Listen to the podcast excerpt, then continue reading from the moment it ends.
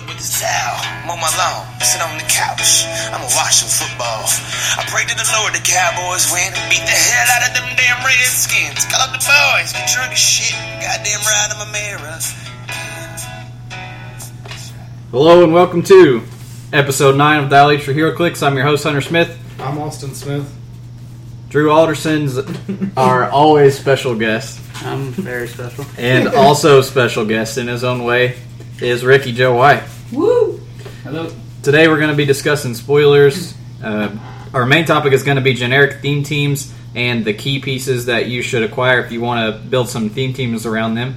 And we're going to be talking comics, mainly Fantastic Four, and the end of the Trinity War, which just ended uh, about a week and a half ago. So I figure it's been long enough. Oops, sorry. It's been long enough. We can kind of talk about Trinity War, you know, by this point, without spoiling spoiling it for too many people. Um, news. Main topic, of course, is football's tomorrow. Woo! Go Colts. Uh, Steelers are playing tomorrow too. Um, Chuck.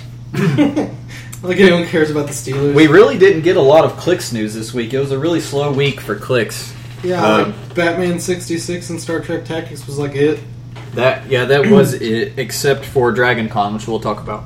Oh. Um, the Batman sixty six spoiler we got was Joker, which is the one, of course, everybody wants to see. And let's talk about his dial. He's actually one of the better of the sixty six pieces. None of them have been exceptionally good, except maybe the the single Batman and the single Robin. They were pretty damn good. But the Joker has United Underworld keyword, which is a new one, I think. I don't think I've seen that. Has that been on any of the other? I thought the other ones were all United Underworld. Okay, but I mean, like as far as current game, it's not like the current one is Gotham Underworld, not. Oh no United. no no! That's uh, it's unique to the Batman Yeah. ones. Um, he has Death Trap ability. His bonus is equal to the number of the current month or the defense value of the character that's trying to get out of the Death Trap, minus twelve, whichever is higher. Um, so let's see. That's probably going to average what Six or six or seven seven. Some of the other ones were a little bit better than Yeah. that, but Number that's not of a, characters on the board. Yeah, that one's not too shabby, I guess. Um, his onomatopoeia is zap. When he resolves a move action, you place a zap token on his card.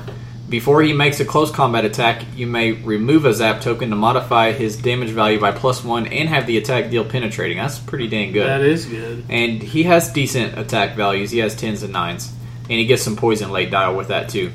Oh wait, hold on. He has sidestep. Would sidestep trigger? Oh wait, no, he doesn't have it at the same time. Never mind.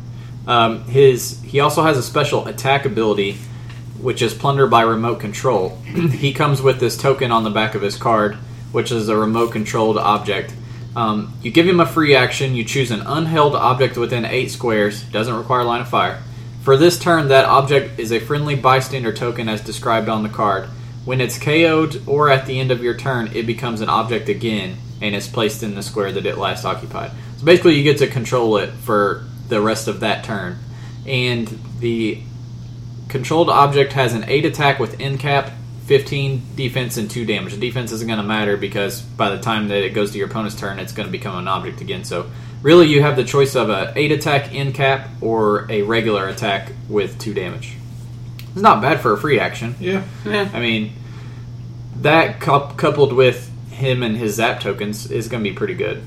And he's decent tie up with the 16 defense with reflexes and a perplex as well, so he could go up to 19 if he needed to. So I mean, he's not nothing super hmm. special, but I think he's pretty good for the 66 pieces because we got. I mean, most Yeah. of those haven't been exceptional. Well, you know, you anyway. give him a move action, you move him up next to somebody, he gets the zap token, and then like if they have to hit what a twenty in melee against him or a nineteen, then you turn around, and you smack him for three penetrating damage. That's not bad for a seventy point figure. He gets two clicks of perplex, two clicks of prob, and two clicks of outwit. And when he has the outwit, he has poison as well And and sidestep. So he's a little costly, but for the for this set in particular, he's not too bad. Sculpt looks really cool too. Um, that was the only 66 spoiler we got. We also got a Star Trek piece, and it was actually the Enterprise. Austin, you want to talk about it? Um, it's an older version of the Enterprise, like one of the first ones. But uh, its trait is at the beginning of your turn, you choose one of the following: either Daniel's database, it can use probability control, or quantum beacons. Ranged combat attacks made by Enterprise and up to one adjacent friendly character can't be evaded this turn. Um, it's 75 points. It's got Indom at 75. It's a flyer like everything else in the set. Um, a choice of prob control and your attacks and adjacent one adjacent character's attacks can be evaded. is good. Um, its attack power though is really good. When it makes a successful attack and the result is doubles, the target's range value becomes zero and locked till your next turn. So it flat out shuts somebody down till your next turn. In Star Trek, that's good because they're almost so many they're like ninety percent range Yeah. dependent. Yeah. So. Um, and then he pushes, he, like his second clicks are really good. He drops down to a nine attack and perplex. He doesn't have uh, an attack or damage building on his top dial. Only toughness. He drops onto support later, but it, seventy five points in the in this kind of like game for his effects and his trait. It, it's a great backup piece.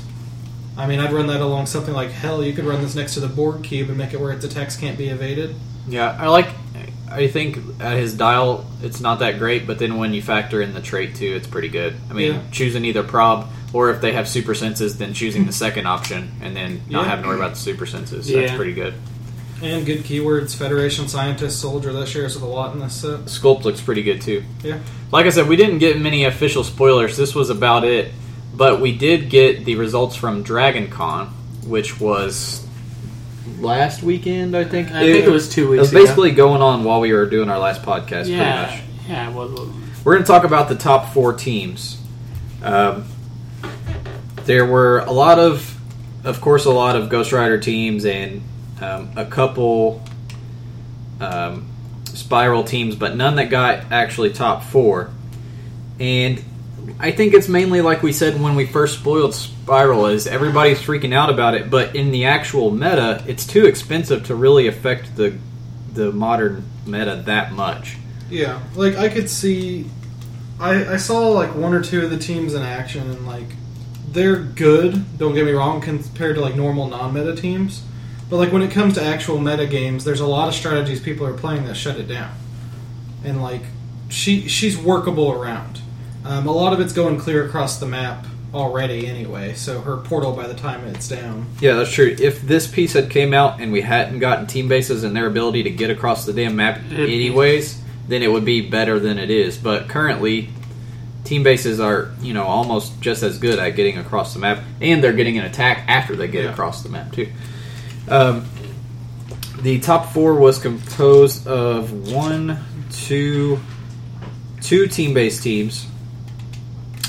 Um, the team that ended up getting fourth place, I think, yeah, I think well, fourth and third are tied, but um, was the question from the Trinity of Sin, Scotty's Warbots and Machine Gun Warbots with the utility belt, and that's it. Ten Machine Gun Warbots, the utility belt, which I assume was either on Question or Scotty's, maybe actually Scotty's. If it's, I think it's the same Uh, on guy. stack.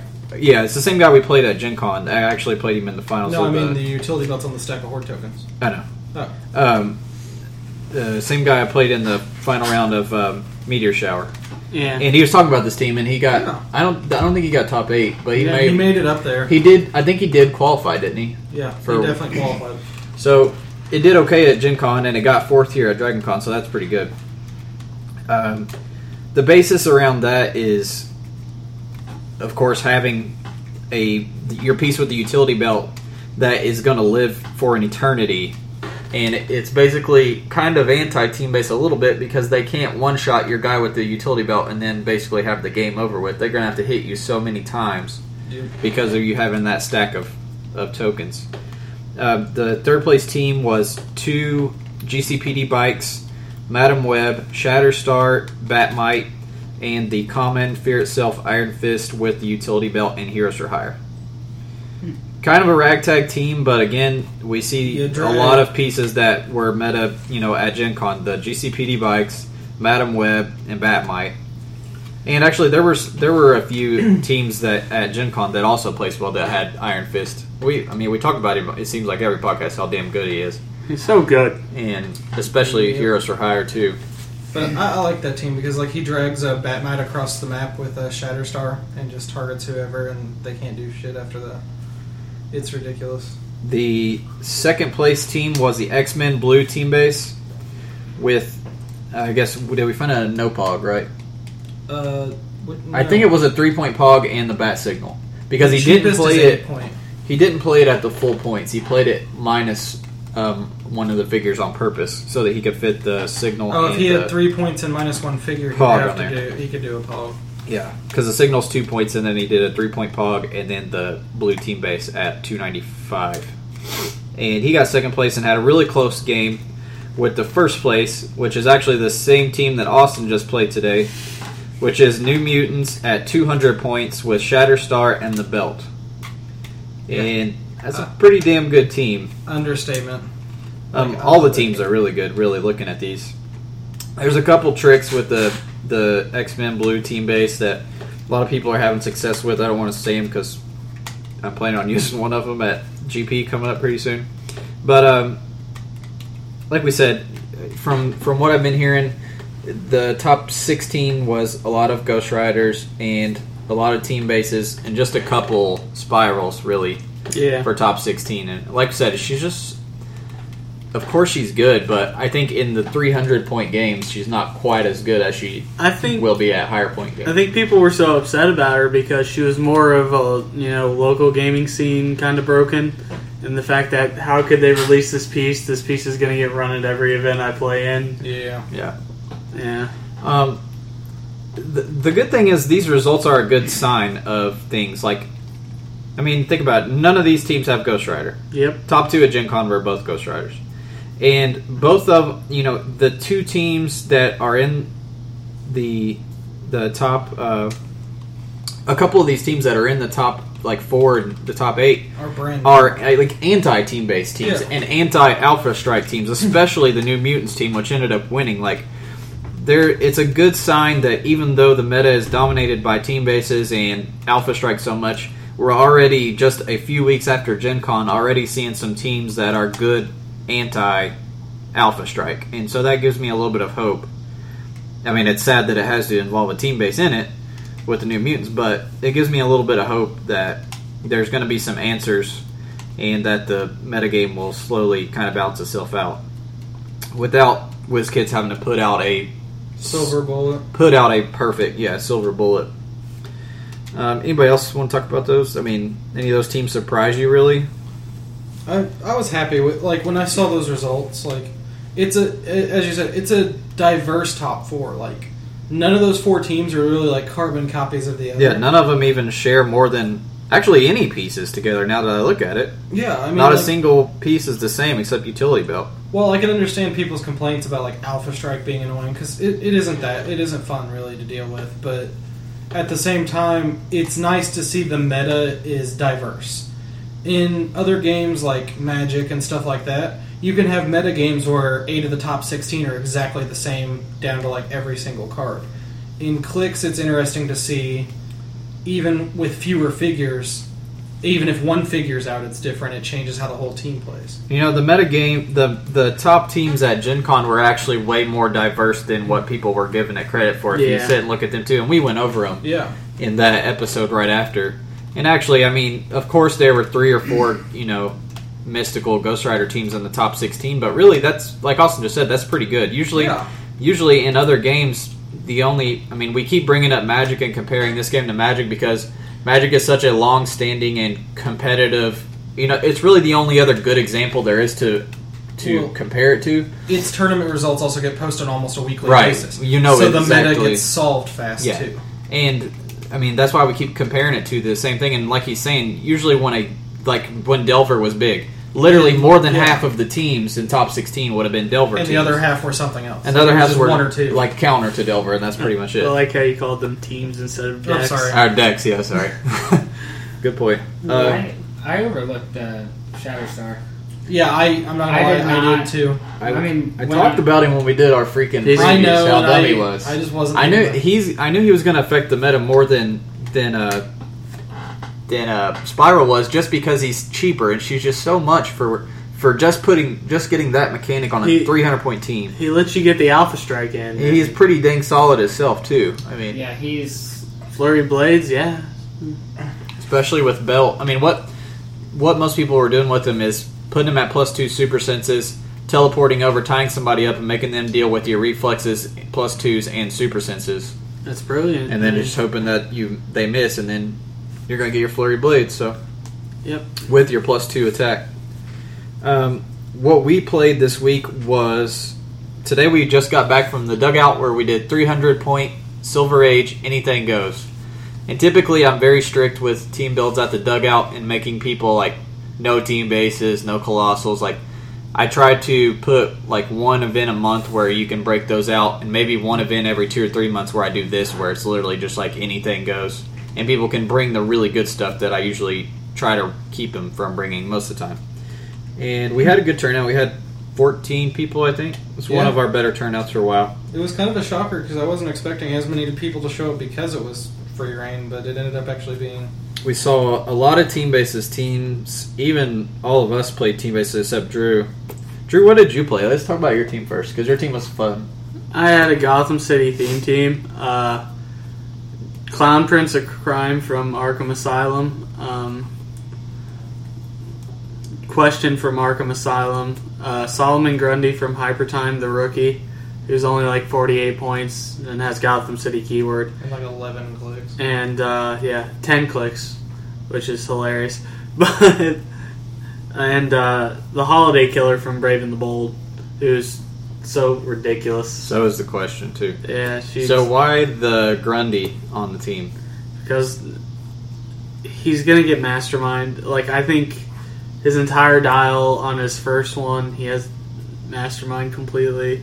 He pretty much has a ton of mastermind. The Joker. So is it traded or does he just have it all the time? He pretty much just it's he doesn't have a lot of dampeners or anything, so he has a lot of mastermind. You could run like three of those Grundys and he would just live for an eternity. He probably would, yeah. Uh, Scott played that team against me one time. Yeah, me too. See you. how did you end up doing? I went two and one. Um, first game I played against Ricky, he kind of smashed me, and just his team was better. He also uh, he, he had a good team. He'll talk about it. Um, my second team, my second uh, team, I was up against Scott, who definitely won the award for most creative team. Um, Power Pack birthday party. he had the pa- he had the power pack. He had uh, leech, and he had Obnoxio, and he went around calling it the birthday party. And I thought that was pretty amazing, honestly. Scott deserves a medal. For Uh. Gauntlet was on on Obnoxio, so Scott would sit back and just Not sure what to call. get get Obnoxio up to godhood, and hopefully win the game. Uh, he didn't win against me though, unfortunately, because he made a pretty dumb mistake. Uh, I'm not gonna call it out, but you know what you did, Scott. Um, last game I went up against someone new who really had no idea how to play this game, really. So I tried my best to teach him some things, like how he couldn't go over walls and stuff. So he was like, "I'm gonna running shot to here," and I was like, "Dude, you gotta have your movement." It's great. It reminded me of when I first started. What are these wall things and why are they in my way? What did you play, Ricky? I played the uh, Brotherhood, the Brotherhood of Mutants team base at 150 with two switches at 50, and then a Toad, the common set Toad from Wolverine with the utility belt on him at 10 points. Hmm. So, you basically I would base, I would carry Toad. I would put him on plus twos and then carry him in and have him tie people up and you know, get my shots off with the team base. And then the only problem I ran into is like if I wasn't constantly moving my switches forward, like they would kind of Fall not- out of range. Yeah, just fall out of range, and not that they're useless or anything, but I mean, Well, I'd they have to be. I'd be like, well, I need to push them, but you can't because then they go up to shape change and barrier, and they're not as useful. yeah. But I mean, uh, overall, it was a it was a pretty cool team. I first match was against him, and I've never fought the Joker that piece before. I've seen it before, and I know it lived a long time, so I took out his support, and then and then it ended up just dying when it after it died the first time. And then the second team was again that Phantom X team that Corey was running was really cool. Yeah, uh, he built that and he sent me the build for it, and I was looking over it and I was like, that. that It's is a fun solid team. It was, and him and I, I only killed one figure and went on points because it was just, it was a hit and run. We kept going, and he almost Yeah. killed the team base. And then the third match, I faced Spiral and Ghost Rider, and that didn't go too well for me. Would you play? Or, you- so Austin played the same team as the winning, as the winner from Dragon Con. I saw. I saw Drew, that team. Drew has not let him live it down since It- he declared that he was going to play it after it won at Gen Con or Dragon Con. Go ahead, Austin. I uh, I saw that team and I was like, of all the meta teams that I really wanted to try, like that was the one I wanted to try. Drew, I'm going to punch you in the face. anyway, I'm sure if the bystander token team would have won, Drew, he would have Yeah. played that team instead. no, actually, I probably still would have picked New Mutants. Yeah. Anyway, let's let him. Let's let Anyway. him finish. Continue. Um, the what makes the team so ridiculous is the combination of the New Mutants ATA, which lets you basically mastermind the damage onto somebody and give them a token if they also share the ATA, and um, the trait for the New Mutants team base, where damn it, Drew, where um, if somebody that was attached to the base dies, you can pop somebody off the base instead. So you run um, Shatterstar with a belt. Um, you put him on plus two super senses, and you pop Magik off the base turn one. You next turn um, you clear you clear Shatterstar and you carry him with Magik. Uh, you can double action it to up to 18 if you wanted to. Um, carry him all the way across the map, drop him next to their big piece, and he's tied up 20 defense super senses. And if they don't handle him next turn, he has flurry with a 13 attack and a 4 damage, flurry blades. And uh, New Mutants itself is really powerful because it has a pin silence top dial and a running shot, and cannonball starts on the asset dial, which lets you destroy walls. Well, my first match I went against a kid who had like barely played Hero Click, so after we were done, like I sat down and played a normal game with him. But my second match was against Harry's team, and Harry was playing the Ghost Rider Spiral team, and this.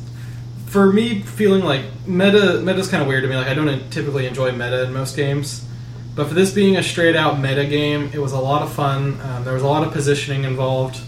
Uh, me and Harry had a great game, and it came down to uh, I had teleported Shatterstar forward with Magik and placed him in hindering. Harry had taken Ghost Rider through the portal, punched him, and went four squares out because I could only charge three. So I couldn't reach him with Shatterstar out of hindering.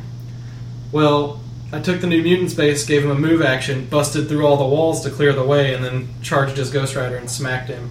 And that pretty much locked in the game from there. Um, my last match was against TJ's uh, triple team base team. Uh, TJ decided to run three 100 point team bases. Um, it was ridiculous, to say the least, especially when he rolled eight crits over the course of the. Me saying it's ridiculous. Yeah, it is. eight crits over the course of the event. Um, You would you would have beat him otherwise, probably. I know. It was it was a fun it was a fun match. I'm just gonna say it was karma. You kind of deserve why it. are that okay? Harry You do can, roll crits more than anybody. I Harry know. can run Ghost Rider to Spiral and no one gives him crap. But I run New Mutants and I'm the terrible person. That's right. I don't I don't know Harry. I can't judge. him. I, I just meant more the crit part because you crit more than yeah, I don't know. yeah. But I You also go up. crit miss a lot. Too. You go up to a counter, buy a Teen Titans booster, and pull a Superboy Prime. You you deserve to lose every now and then. Is. Drew is so salty. Um, I had to play against the triple team based game too, and I was like, after that, I was like, there should be a rule where they can only you can only use one on your team. I team. don't know why you. Would. Well, because effectively he has three teams, but he can pop a figure off of each of those without giving a f So- about the points. So now he effectively has six pieces, and literally what s- a six hundred point team for a three hundred point Yeah. game is what. And with the new mutants, you kill it. Like I thought, since he had popped up, and I still need to look this up to make sure, but I let him do it because I didn't know the answer. And typically, if it's my game and I don't know the answer, I side I let the other person have their their you know what I mean their go mm-hmm. or whatever, and that ended up costing me the game. But basically, I my question is, if he has a New Mutants team base at 100 points, and he pops off somebody that's about 70 ish, and I kill that person, can he then use the power from the team base to KO somebody off of the team base um, to keep the person that I killed alive? Because he's removing another piece from the team base who would then go over the 100 point mark. I would say he couldn't then. But in, and and that's why it triggered in my head like, wait, you can't even do that. But then I was looking at the card on the team base, and it only says you can't do that under the whole paragraph that talks about solo adventure.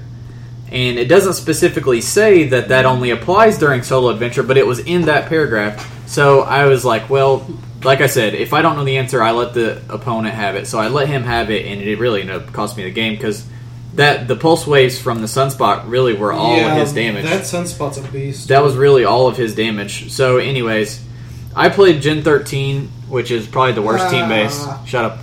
Austin's been giving me shit about like playing it because he thinks it's bad, but I actually went two and I one didn't with say it was bad. It's, it's I went- Gen 13. I went two and one with like 860 points in a 300 point game, so I did good. But I had the team base at 200 because it's actually not.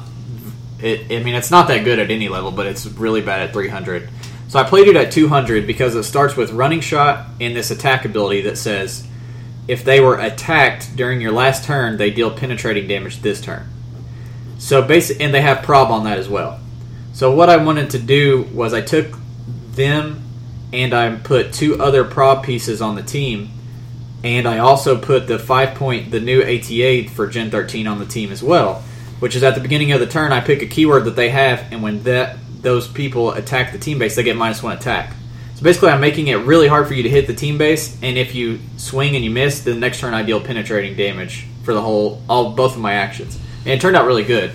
I played the Chaos War Scarlet Witch at 50, and I played the old 35 point Scarlet Witch from Avengers, and I put the utility build on her with a few smoke bomb uh, gas pellets because she has eight range, and I was just gas pelleting people, and nobody saw it coming.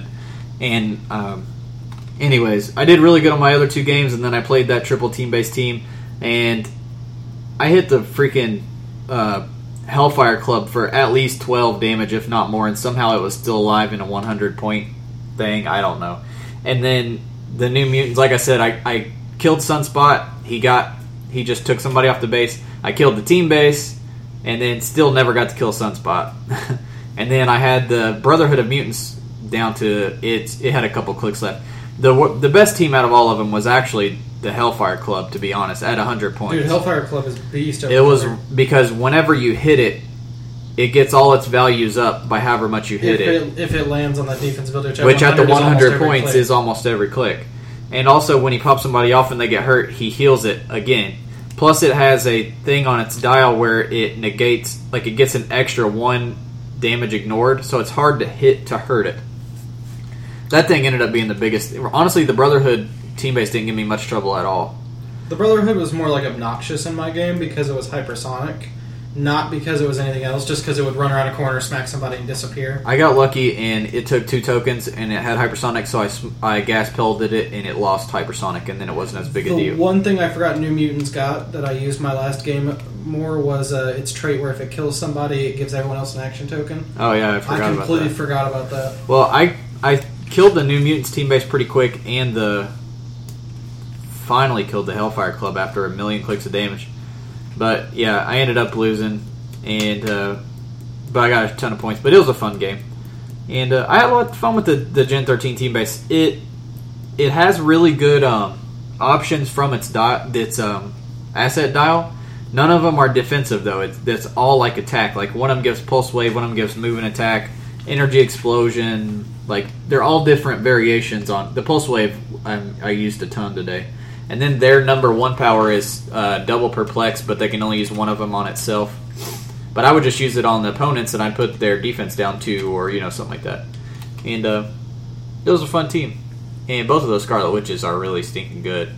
That 35 point Scarlet Witch used to be a meta piece back in her day, and now the other one is a meta piece too these days. So I like the one off the team base actually for a ranged piece. I haven't looked much at it much. If She's she good for secondary attack. Well, not just that. Um, they ruled that the way her traits worded with her hex bolts, if you knock someone and push them back, if you hit somebody and knock them back at the same time, you double roll it.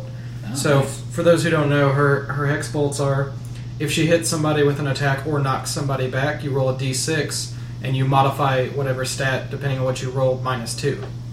So if you she has force blast, so if you hit somebody and knock them back, Um, you'll roll two d you'll roll two d six and modify both those stats minus two or one stat minus three. Hmm.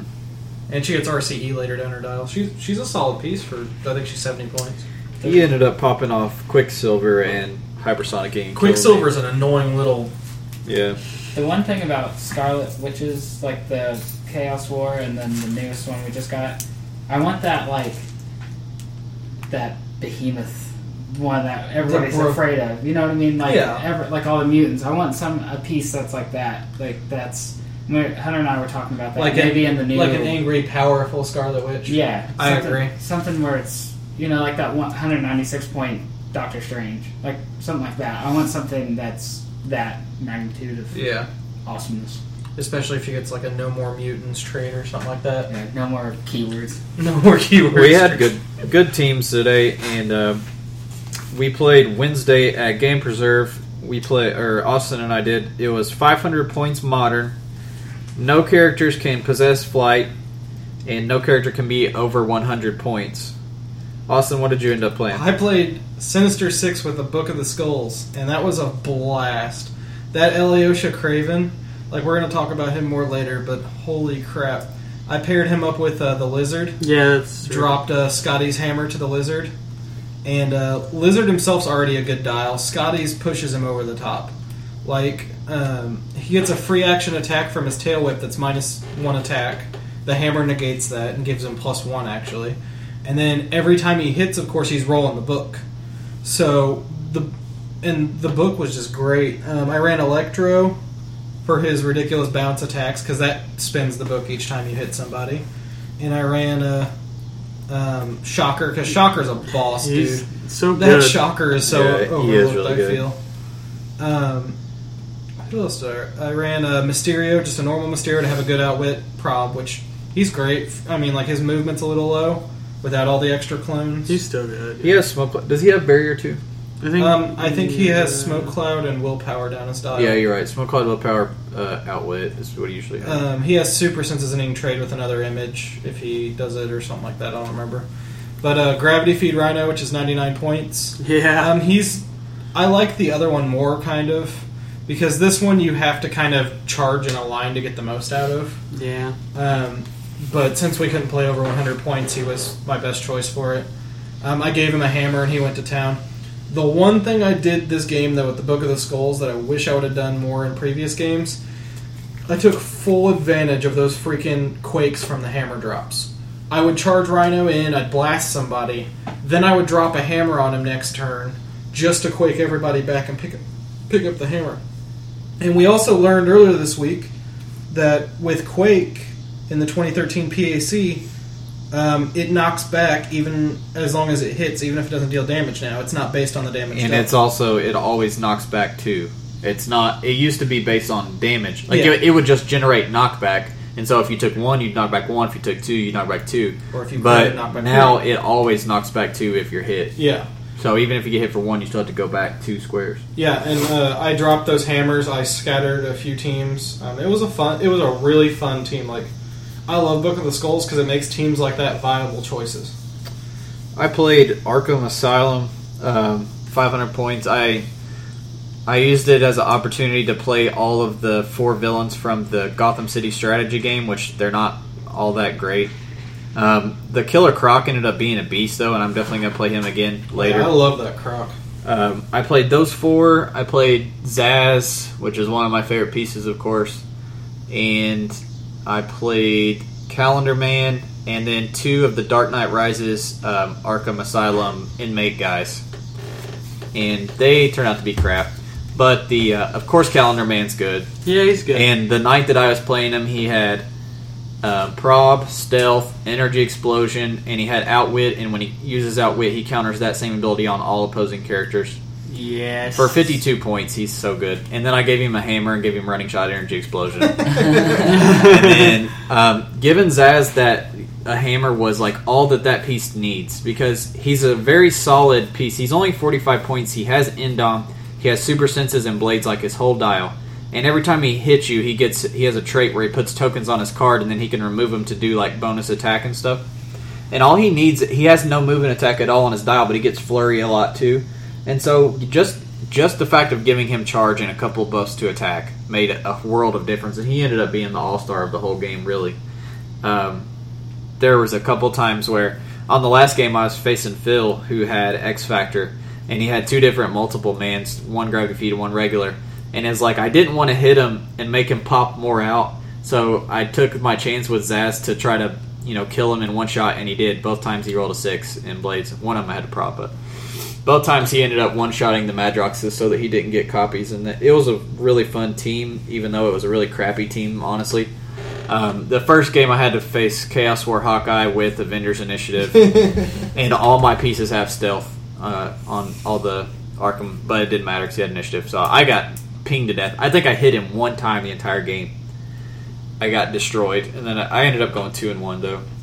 People who play that Hawkeye, Um, disgrace. Why? The Killer Croc was sick though. Uh, he has charge on his top dial and super strength, and then he starts out with ten attack, and then once you push him, he gets a special flurry and eleven attack with super strength, and uh, I think he I think his defense goes up too. He gets a little better when you push him once, and his special flurry goes.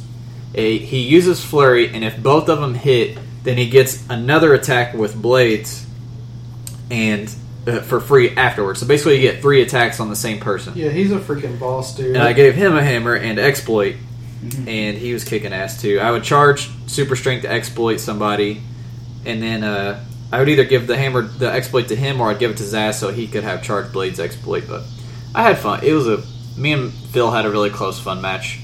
Yeah, my second one was fun too. But first game I just got destroyed by Hawkeye. Uh, we had a good time and there was a good turnout too. There's about what 18, 20 people. Yep. And Austin and I both went two and one. And that was all that we played this week. Um, next week at the dugout is Fear Itself, so we'll see how that goes. I'm not sure what's at Game Preserve Wednesday. Our main topic today is going to be generic theme teams. That was also our um, question of the week, and we'll get to that later. What peop- what most people's answers were. But we're going to talk about generic theme teams, and if you're interested in playing these generic theme teams and kind of building some teams for them, um, for modern only, because if we talked about silver, we'd be here all day long. Oh yeah. But for modern, what are the key pieces that you should pick up that are under twenty dollars? I made that.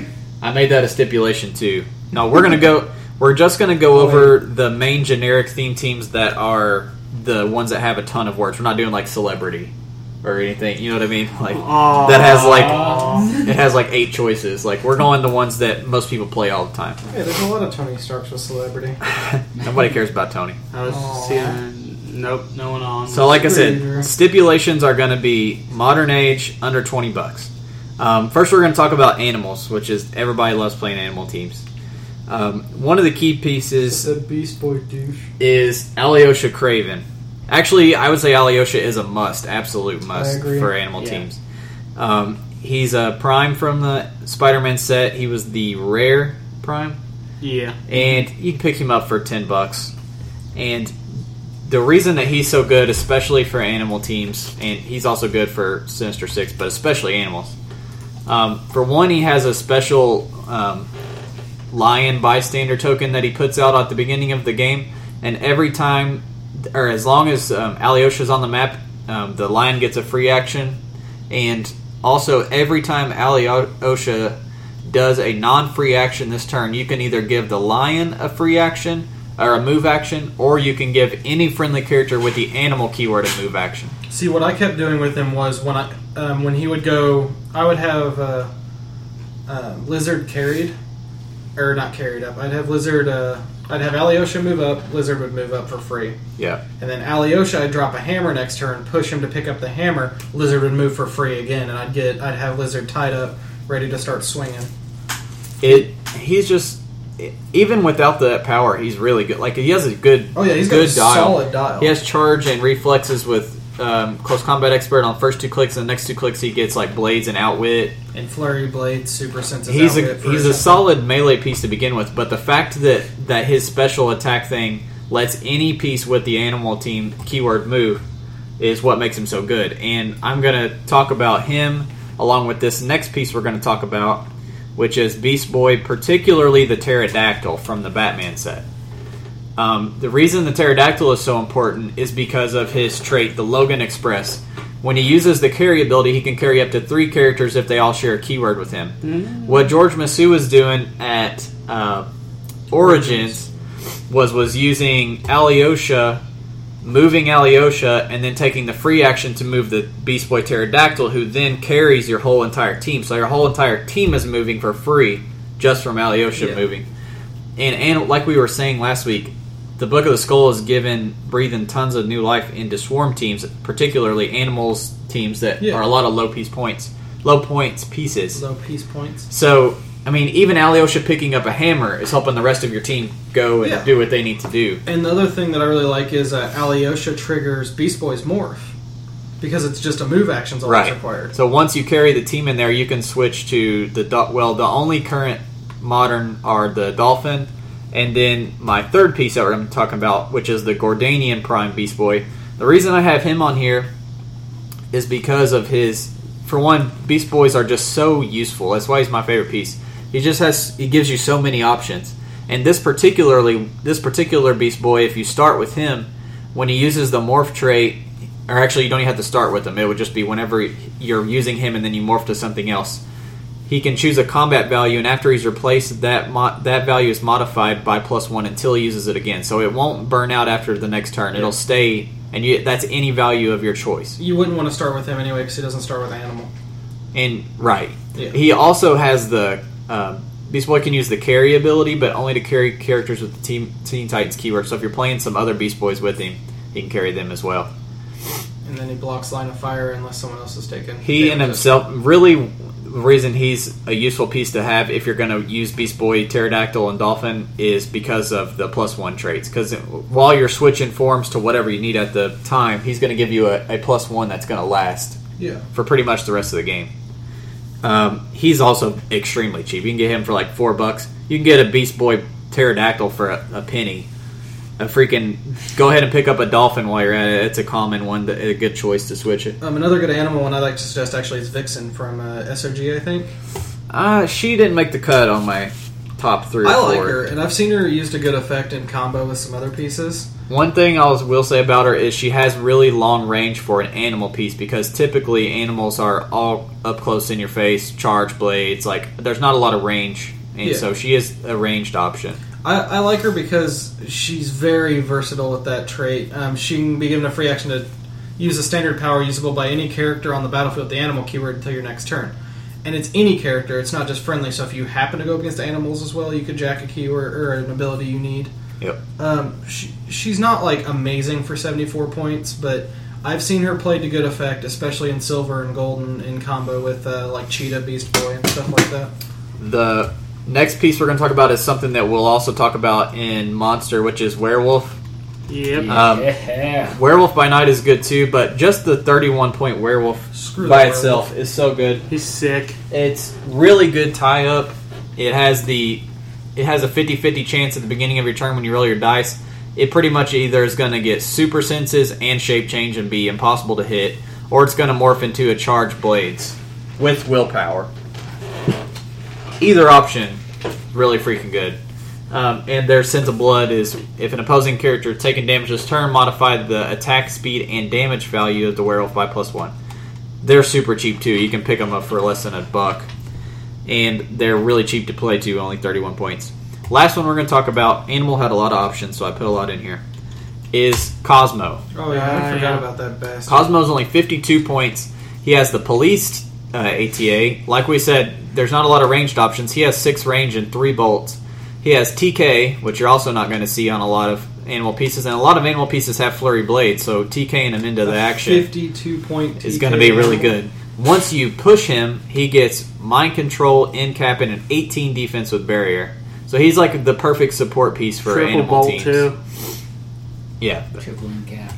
triple mind control, triple in cap, whatever you want.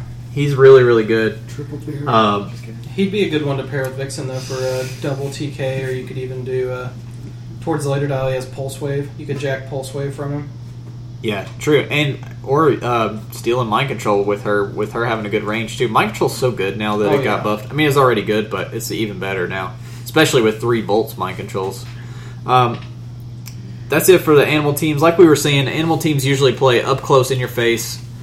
Um, there's the ATA that came out for it, it's not really that great. Basically, the beginning of your turn, you roll five. This you need a five or six, and you ignore uh, stealth and shape change for the rest of the turn. But I've used it a couple times and kind of Stealth- always wished. Yeah, you don't worry about stealth as much because you Yeah. don't, like we said, you don't have a lot of range on animal pieces, anyways. But I guess if you need a few extra points to throw in, you can throw that on there. Um, Cosmo is going to run you about seven or eight bucks most of the time, and you can pick them up on eBay. Next up is monster teams. Um, you absolutely, positively have to have about five mole men. Five. You need like ten. Okay, ten mole men from Galactic Guardians. Ten, more like twenty. Make it 11. The reason you need so many mole men It's because they're broken as hell. is because of his attack power. He can use mind control, but only to target characters with monster keyword, including friendlies. When he uses mind control, he's not dealt unavoidable damage, and he gets plus three attack. He also has outwit, so you can use him to give your big beefy monsters extra attacks each turn, especially if you're running like three of these some bitches. And what I like to do is run about three or four of them, and then mind control chain them onto each other. So you can have one that still hasn't done crap. He's sitting back in your starting area, and you have them spread out across the map, and they can just keep rolling. They only need a four to because they're he's only a 16 defense, so you can keep mind controlling each other to eventually get to your big dude, like when you need to. like Shuma. And nobody ever sees it coming. Yeah, Shuma is a good. Now Shuma's not going to be included on our pieces because he's too expensive Yeah, true. money wise. Um, so you definitely, absolutely, positively have to have a couple mole men, and you get them for fifty cents.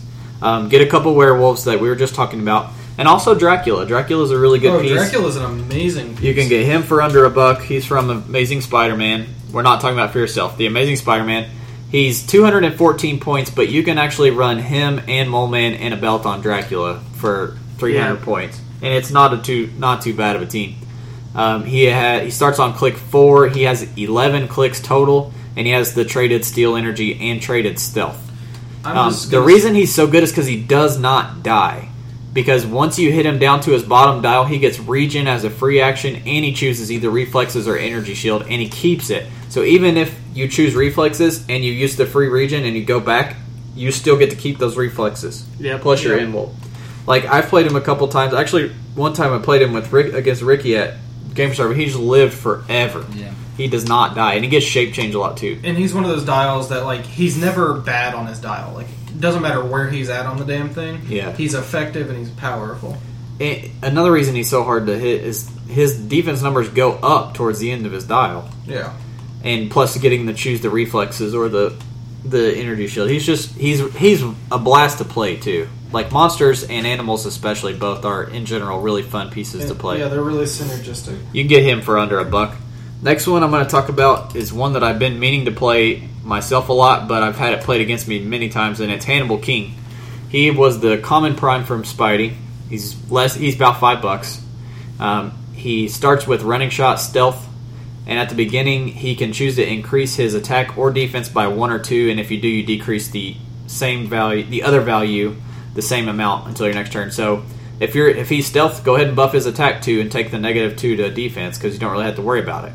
He has running shot, six range, outwit.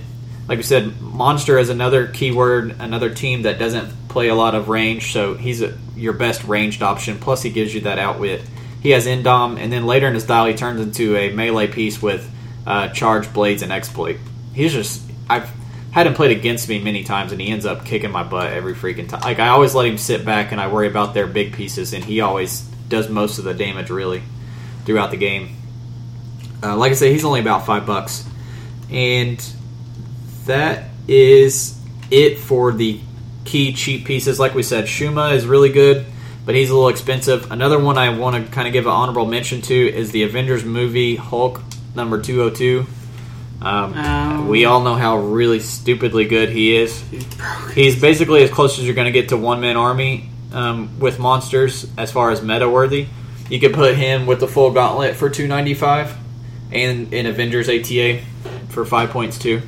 And um, he just has a, a just a dial of badassness. He is so hard to. He has um, he has charge, super strength, pretty much his entire dial with impervious, almost his entire dial, and he's a giant, so he has giant reach, and um, he does not have to worry about um, hindering on movement either because of his TA and because he's a giant. and Actually, he's got a double power action. Don't play him with charge. Mole Man though, because he has. yeah, you can't play him with Mole Man and Microtron because he has Battle Fury, literally his whole dial, but he's just eleven clicks of punching your face in. Actually, they could just outwit it, couldn't they?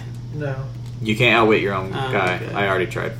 Back when we first started playing, I was like, could I outwit No, I- Hulk and I- then I- mind control? I'd really like to do that. Um, He's a, the only reason I don't want to list him is he's actually about twenty bucks on the nose when you try to find one, and Yeah. even when you do find him, nobody wants to sell them. Um, on to police teams. Oh man, I, I love my police teams. I've gotten some good play. Uh, riot officer. Please Uh, he's not a key. He's What? he's one I would suggest. He's not top three or four. he's definitely not. Let me read my top three, and then Okay, you tell okay, me I'll- if I'll Riot let you- Officer I'm is sorry, better. Than, but he's- Riot Officer's better than Lieutenant Gordon. No, Is he better than a cruiser? no. Is he better than a GCPD motorcycle? No, he's No. not. No, he's not. But he is I good. didn't He's know we were counting vehicles in this. He's fun. Yeah, They're police. we're talking about 300 points. Um, Lieutenant Gordon, I've talked about him before. He's one of my absolute favorite pieces to play. The reason he's so good with police um, pieces is because of his attack move, his attack power. You give him a power action, you give him and up to two adjacent friendly characters who share a TA or keyword. Um, he has police, keyword, and TA um, with him, and you give him all move action as a free action using the speed value of Gordon, which is at 8. So basic, and that is a free action, so that does not count as being carried. So after you move him, they can still take a non-free action afterwards. He's an absolute must-have. He's a little hard to find sometimes because he's in the Dark Knight Rises set, and we talked about before. Not a lot of people bought that set. Yeah. He'll run you under ten bucks though, between five and ten bucks. Absolutely must-have for police. Um, I'll talk about police. I'm gonna let Ricky talk about soldier next because he plays soldier a lot. Um, Cruiser is a must-have. You can get it for less than twenty bucks, or about twenty bucks. Um, the Cruiser is so good, particularly with the SOG 001 Common Officer, because he has what you need to get both of the pilot abilities. Um, one pilot ability clears the streets. You take a move action. You pick a square that you pass through, and uh, you pick a character that was in that square. You deal them one unavoidable damage. You don't have to deal with super senses. You don't have to deal with shape change. You don't have to deal with impervious. You just deal them one damage. But the biggest thing, really, is you get to place them within uh, three squares in line of fire of the square that it was in. And that really is more important than even dealing the one damage. Just being able to put their pieces where you want them as far as what's best for your team. If they're hiding from you in stealth, because police usually has a problem with stealth, um, police is all range, not many ways to get around stealth, and not a lot of uh, melee pieces. So using the officer to pull their guys out of stealth is really just as huge as that damage. Um, and then the other buff that they get from the pilot ability is plasticity. And characters that can automatically break away or ignore characters from movement do not automatically break away or ignore the cruiser from movement. And the cruiser takes up six squares. So it's not hard at all to tie up their um, pieces long enough for you to get your guys into position, especially if you're using Gordon and you can move your guys at will. And then the last piece we've been talking about um, in all these meta teams we've been listing, it, it's been involved in a lot of them, and that's the GC motorcycle. It's not that great piloted, it's really great autopiloted because it's only 19 points. Even 19 points just for the police A- uh, TA is pretty Yeah. is worth it. Not not to mention the fact that it can carry two people without taking negatives, and it has barrier. The, the key reason people use it is cheap carry, taxi, and barrier. Um, it also has energy explosion, but it's not going to be doing much attacking. It's going to be running barrier. Okay, so outside of these three, riot soldiers and GCPD sergeant deserve a shout out though. Uh, not riot officers, sergeant maybe, and I'd also like to talk about the Arkham Guard. Well, I've had great like the riot officers. I've had great play out of though. Like They're not bad. They're just not top five. I I- play police more than all of us. I can tell you right now. Okay, we'll talk about GCP. Go ahead, talk about him, Austin. Okay, so GCPD officer, the reason you want to run him is you want to run him on the dial that gives him his special damage power. He's got invul in his top click, police team ability, but his special ability is if he's within eight squares of a higher point character with police team ability, he doesn't need to be adjacent to that character to use the police team ability. And he's 49 points, invul 17. Use them to tie up pieces, and then you have a lineup of police that are just popping shots down range at him. Like I, I love them. I've gotten great play out of them. Maybe not in lower point games, but in larger point police games, I'd throw a couple on any team. They're definitely fun, and if you get into playing police teams a lot, I would pick up a couple. Mainly, I usually play them on their B dial, the uh, the other dial, because, like I said, you don't have a lot of melee pieces with police, That's and true. they're a good melee piece. They have charge and quake, and then they get flurry. So Um, I remember the well, one of the first times you played the two GCPD cruisers, and I'm like, I had my void team at the time where I would just carry everybody around, and here comes Hunter with a GCPD with this Lieutenant Gordon's giving everything free action. I was like, what's going on? And Hunter's always coming up with really clever teams, and that was one that I was just like, man, all, all these pieces that I kind of not overlooked, but you know what I mean. that was right before it got big in the meta scene. Yeah, like that- that was right when Batman like came Hunter out. created it. I Hunter mean, I didn't create it, but but I did. I mean, it wasn't. It hadn't placed in any tournaments or anything. That's for damn sure. You Uh, realize the potential of those. Another pieces, another one I want to talk about real quick is the Arkham Asylum guard, and I want to talk about him not particularly because he's a super badass dial, but because he has the capture ability, and capture teams are somewhat viable still in meta right now, especially with um, cruisers and with these Arkham guards. Um, you, they have two options, but most people play them on the first option, which is gives them the capture ability with a nine in attack, but it, they can only have one captain captive at a time. So what you can do with them is you can run some um, cruisers with them, or you can run some uh, cycles with them. They can be carried in, capture, and then your cruisers can get them. sa- You can put them into the cruiser to safely get yourself back to your starting area, and then capture that figure. And it's just a good way to get big, heavy, 200 so some point pieces off of the map and basically win the game just from that. Um, if you can somehow hit that capture roll, but it's they're definitely fun to play, and you can pick up a handful of them for a buck. What about the? Uh, is it Commissioner Gordon from SOG or is it? The one where people, when they move up next to him, get a shot. He's yeah. pretty solid, but he's not. I wouldn't put him top five. Um, Okay. Commissioner from SOG. Oops, I spelled it commissioner wrong. Uh, from SOG, he's not too bad either. He's only 56 points, and whenever he has enhancement and running shot, you can give a friendly character with the police keyword a power action to move up to half. So basically, you give a friendly police running shot if they move up to Gordon, and when they do move to Gordon, they're going to get that enhance, and he has leadership. So he's not too bad of a piece, but the lieutenant one is Yeah. is the better option. Um, all these pieces are really cheap. Like I said, the Gordon will run you less than ten, cruisers less than twenty, and cycles about ten. The rest of these guys, the guards and the little generic guys, they're all pretty cheap. I'm gonna let Ricky talk about Soldier. Um, before I do, I'll honorable mention the Haunted Tank and the Punisher Cap because those are two really good soldier pieces, but they're more than twenty bucks. Right. Now, you, I've got some listed here that you can talk about, or you can talk about if you have any other personal favorite um, modern one, modern cat or uh, David, soldiers. yeah, David Cain is probably the, I would say is the top. I mean, just because he's gonna, he's gonna be buffing all of your or whoever you choose anyway. See, I, I run him with Smoky Foot, but he's not mo- or yeah, he's Right. not modern anymore. So um, a lot of people run him with a bat cycle nowadays. With bats, yeah, that Yeah, would you be- could pick the bat cycle as your mentor. Does that, target. does that have soldier? I did that a long Uh, time ago. I don't no. think so, but that's Oh, just no, what it they just- do for the. Oh, okay. Yeah, I. Um, yeah, I mean, David Cain's probably definitely my top one. And Tab Cap, that piece is like, if he didn't look like a bobblehead, I would probably play him more often.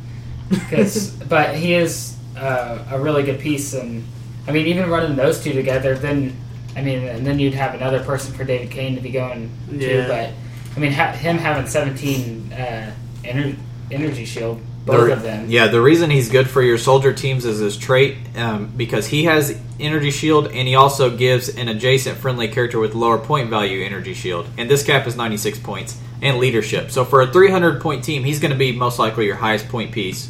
And then he's leadershiping off of your other soldiers and giving them energy shield as well. He and he's a solid attacker too. You could even pick. Uh, I think that little Bucky Barnes has soldier. If I'm not, I mean, The I- Avengers I- movie fifty five, yeah. he's pretty solid. So if you had him next to him and David, I think that would. Yeah, you could leadership off David and give David energy shield. Yeah, Yeah, and then David would pick Bucky, and then Cap, and then Bucky would be given plus one to Cap The because hell is going on here? Yeah, they're just all giving each other a love. David. Then energy explosion. David Cain will run Yeah. you. David Cain will run you about ten bucks, um, or if you're getting the whole team pack, you might be looking at about fifteen. This tab app cap you can probably pick up if you can find the the tab app prices have dropped a lot. You can get Yeah. the whole the whole set for ten bucks um, of him, Thor, and Iron Man. Anybody else? Can you bring really up good? That Gabe Jones? Gabe Jones is a freaking boss. I, well, I like him because he's got that Gabe the Jones. grenades. Yes, that's Who? why he's so good, and he has stealth when he does it. Yeah, Okay. because I remember. I just got.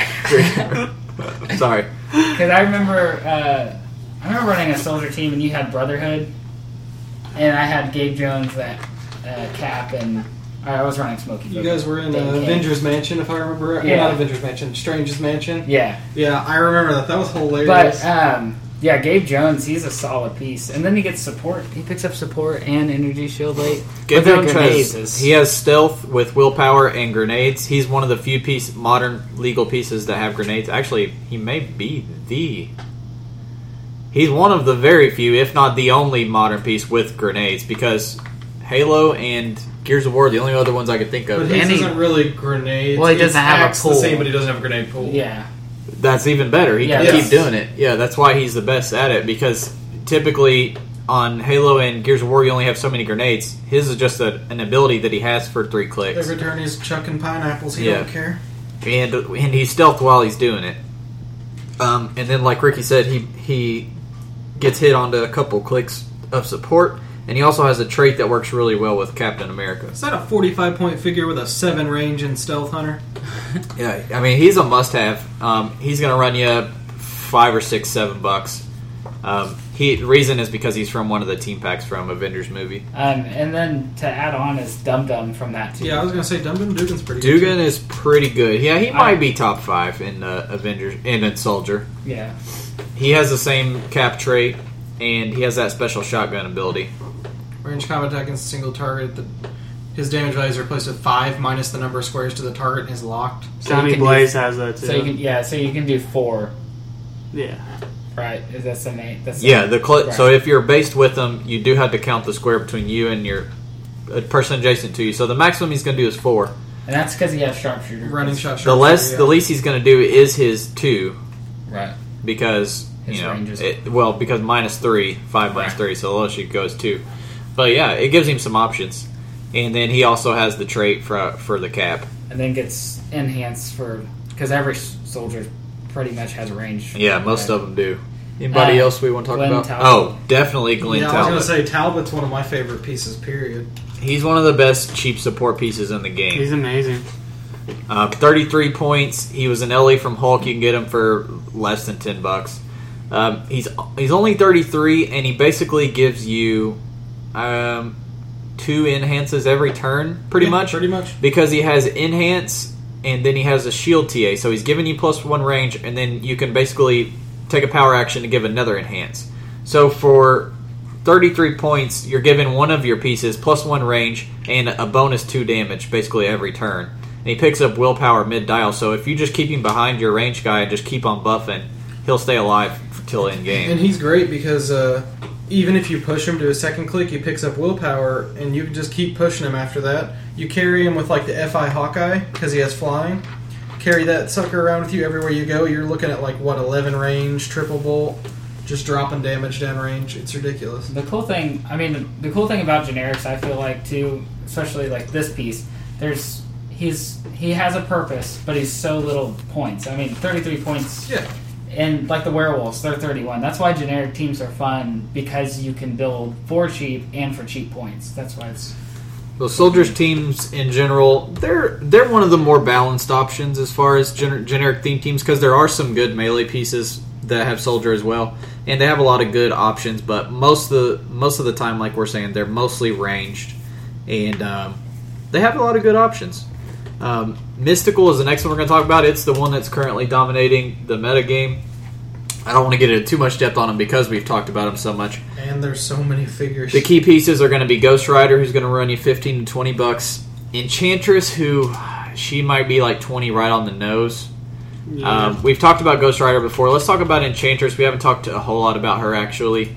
yeah. For 50 points, she's giving you the Mystic's uh, team ability, 10 ranged or uh, 10 attack, TK, and 3 damage prop. So the reason she's so good is because Scarlet Witch has a perplex, whereas Enchantress does not. But Enchantress is a better secondary attacker. well, she's uh, yeah. she's she has TK she has 50. TK for 50, and the main thing is once you get your big dude out there and he's wreaking havoc, she can take shots from eight range with two bolts and three damage.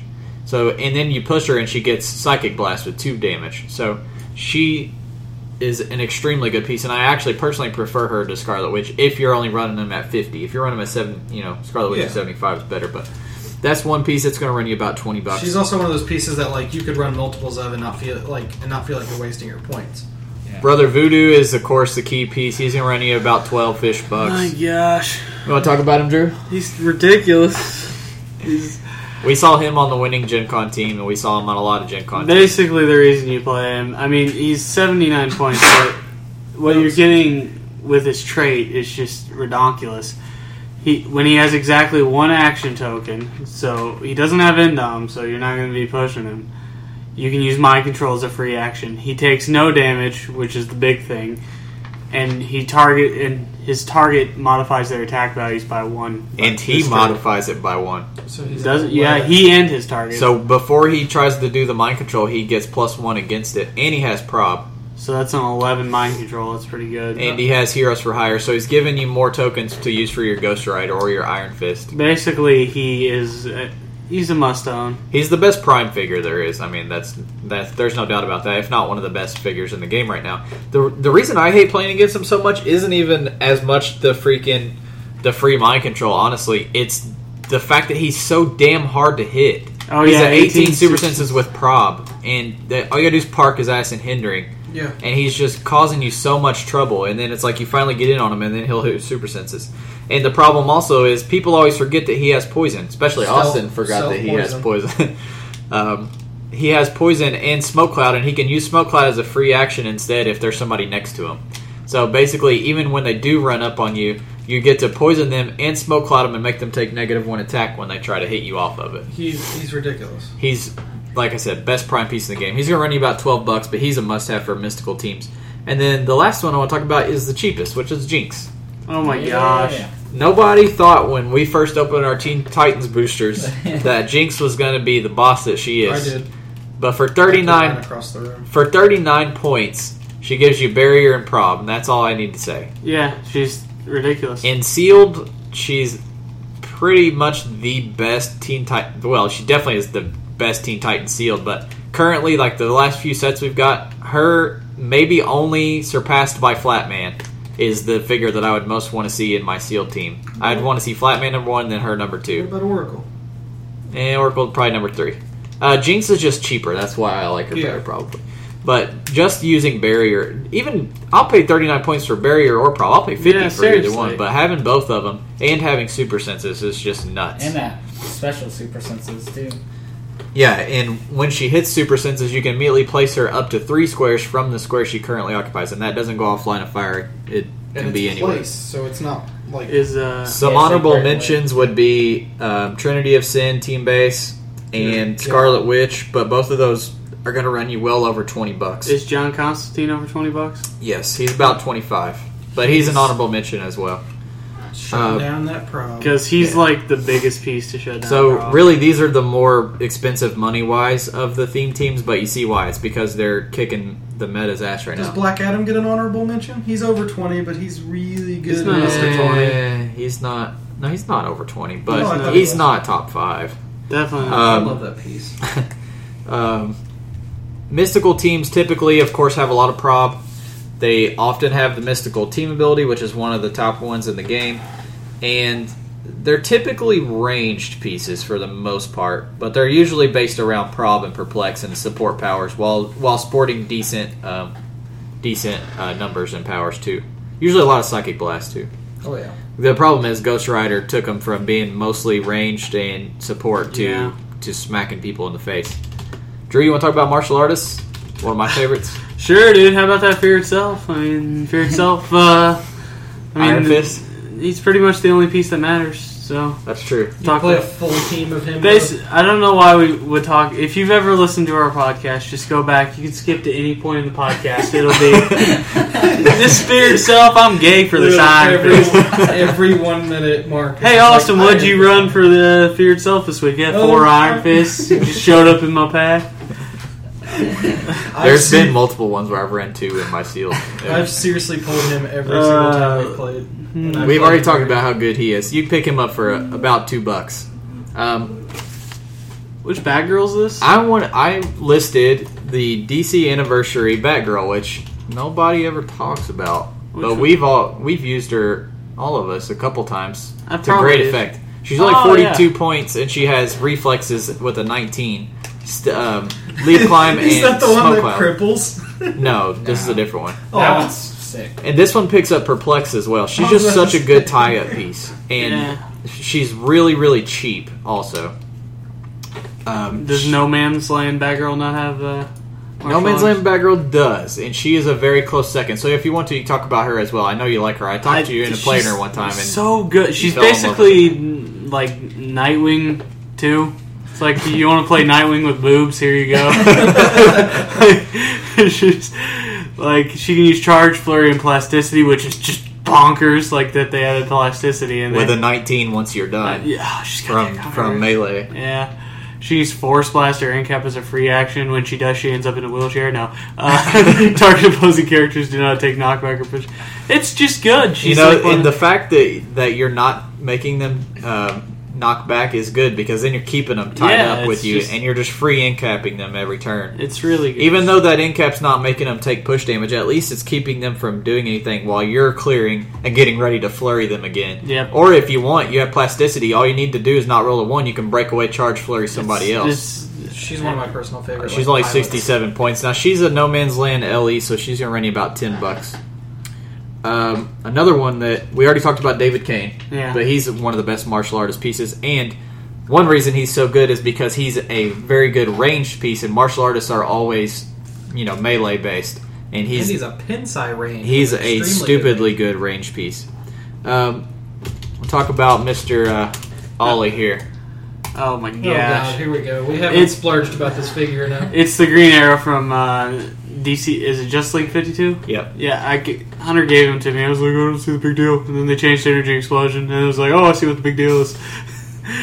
he's And then Hawkeye. basically he's got a seven range triple bow, eleven attack, energy explosion with two damage. And if you don't want any energy explosion things, he's got range combat expert. He also has an awesome trait where Oh, he gets yeah. plus two attack if he's targeting one character within five squares. Um, and then later down his dial, he actually gets stealth and reflexes, and he gets flurry but with ranged instead of That's melee. so good. He's just a say he he is one of the like best. I'd say top five pieces that benefited the most from the bumps to uh, Yeah. to the 2013 PAC because with that energy explosion, like we said that one time, I hit Austin for like 15 damage. I don't want to talk about it. I energy explosioned a big pack of Austin's guys and crit hit. I couldn't sit down for a week. Who's mad now? did tons of damage. Um, and like we said, he's a good ranged option. Um, one piece that I don't see played a lot that's one of my personal favorites, and um, You I'll talk about I it. like Batman when you search. Batman, I get 50 or, yeah. I want to talk about Tab App Batman. Oh, it's Tab at Batman. at Retarded 100 Batman. at 100 points who is I know that there's a lot of options for the belt but he suited uh, you know as he should be is one of the best belt targets he's 100 points and we're talking about number 2 Batman because there's actually two different tab at Batmans um, he has Justice League and Batman team abilities he has a trait though which is basically the equivalent of the hand ATA Oh, yeah. except it's actually even better when he's adjacent to a wall blocking terrain or a square of higher elevated terrain. That's really good. So that's better than the hand because it the hand doesn't have that part. The square he occupies is considered hindering for line of fire, and since it's hindering and he has Batman ally, Stealth. then Yeah, he gets it. But, hand's not counterable. right by would- yeah. right. So if you have like Superman TA, you're still gonna be able to see past this ability, but still. He has charge and flurry on his movement, and he has perplex. He basically alternates perplex and outwit most of his dial, and he's just an all-around solid piece for his points. He's also not too shabby if you play him at 75. Yep. Oh yeah. Um, he's a good tie up and he gives the outwit and flurry. But I've used him a couple times, and if you if you play him on a theme team and you get map and you pick a map that's really good with him, um, two times I've played him with uh, the Doctor Strange mansion, the flip side, the um, rooftop or whatever. Yeah. That's a really good one for him because his trait, he, like he basically has his trait kicking in the whole entire game yeah. because it's so easy to stay next to uh, elevated with that. Um, that's a good piece too, and you can pick him up for you can pick up the whole tab app set for ten bucks, which has that Superman and that Wonder Woman, which are two amazing pieces, especially the Wonder Woman. Um, that finishes up martial artists. Like we said, they're usually melee based, but if you pick up a David Cain and a Green Arrow, then you're getting some ranged options too. Warrior is a big one. Also, you want to talk about Warrior? Um, there, there's a lot of different warrior pieces that are really good. Um, I'm. Let's see here. The free comic book day Thor. Aaron's played the living crap out of that figure. I'm tired of seeing him opposite me on the table. He's 10 clicks, 250 points, but he's just a monster. He's like that Hulk. He just doesn't die. Like you feel like you've done 50 damage to him by the time you finally KO the bastard. He's also very good at 150 oh yeah. because he has running shot pulse wave. Uh, Um, like running and he still has that imperv. and an eight range with running shot. That's ridiculous. He used to be one of the the big top pieces back in when he first came out. Um, SOG Starfire is another good one. Um, she's got a is it energy explosion on her top dial? She's the one that does energy explosion and it's penetrating. Yeah, and she Um, has running shot with that too, and eight range. outsiders. Oh So God. the reason I listed her is because, like martial artists, warriors are mostly melee pieces. She gives you an, an excellent option for ranged. Understatement. She RCE energy explosion penetrating running shot, energy shield deflection for eighty three points with eight range double bolt. Like I can't explain how ridiculous it is for a warrior. Um, she's gonna run you. Let's see, that was a team pack. I think that team pack's one of the cheaper ones. It's about eight bucks. Um, free comic book day Thor you can pick up for about three bucks. And Big Barda you can pick Oh up for my I'm God. not Yeah. saying, hey Ricky, this this next I bitch. think I, I think I have some. If you guys need some, I'll just send you some. you got like eight. I have Ricky's like only played the this. This is another figure that when it's set across from me at the table, I just kind of sigh and want to This just get up and figure- walk away. Ruined my first sealed experience. This figure ruined my first 50 experiences with the Batman set. This Um, figure gave me my first boner. So She once forgave me and give her a double power action to use phasing teleport as if she had a range value of 12.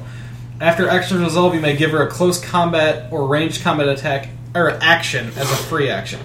So, like, you just like, oh, I'm just gonna herp derp teleport 12 squares, pick up a heavy object, and smack your big piece immediately. And we're all just sitting there going, what? She's 4 damage on her top dial, 17 imperv, 11 super strength. She's a flyer.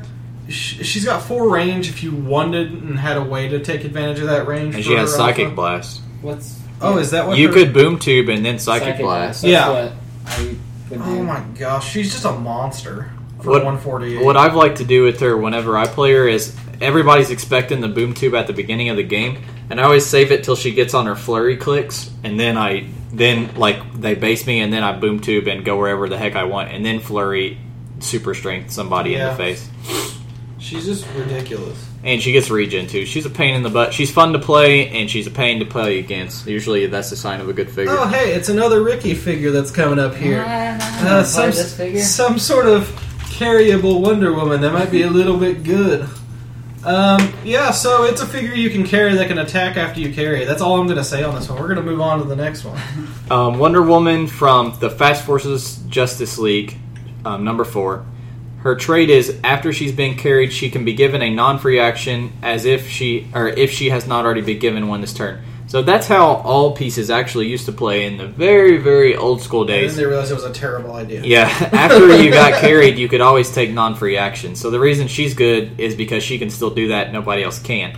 Um, she has charge with a 11 attack and 3 damage, and then later, like kind of in the middle of the dial, she gets some blades and some CCE. But really, it's more about that fact that she can get carried and then take an action. She's especially good with Barda. Um, and maybe a Oracle if you want to play So, Justice League. Ricky, who do you run her with typically that gets her halfway across the map and gets that nice little Halfway across the map. All right, I used, boy. I used to play uh, Used to. Void from uh, well since Energy Explosion got buffed, I, I'm afraid to play it. Um, Void from SOG, um, Wonder Woman, and Alfred, the Pseudosaurus bats with. Um, I think that's it because I don't. Yeah, and then sometimes you'd swap in Big, Big Barda. Yeah, and then I would also play that that 95 point Bruce Wayne Prime because he was He's so good. so good. But Brucey usually that's for like 400 points, I think. It's like Yeah. Yeah. She's from the Fast Forces. Um, the whole Fast Forces is 15 bucks. The Flash from that Fast Forces is worth getting, so I, I would get the whole Fast Forces. That Flash is really good, and that Green Lantern is really good too. Yeah. I've used him a lot. And uh, the Batman is the one that has the triple in cap. And he ignores friendly characters and hindering for line of fire, so you can sit behind your guys and triple in cap your opponents. he can't be hit unless someone else is Yeah, That's, uh, he used to get around pulse wave till they or till till they uh, changed the ruling on him. So he's really good too. It's definitely a Fast Forces is worth That's picking probably one of the my best fast favorite- And actually, that has one of my favorite maps in it too. The um, the rooftops is on one side, and then the other one is the beach, uh, the Yeah. Justice League beach. That's a fun map. That's a great one. Now, my, my favorite keyword hunter is robot. And we just got an ATA for this one that's absolutely ridiculous. Um, I've been running Ultron drones for a while. I've got a bunch of them. Um, Iron Man drones, I've got like 25 of the suckers.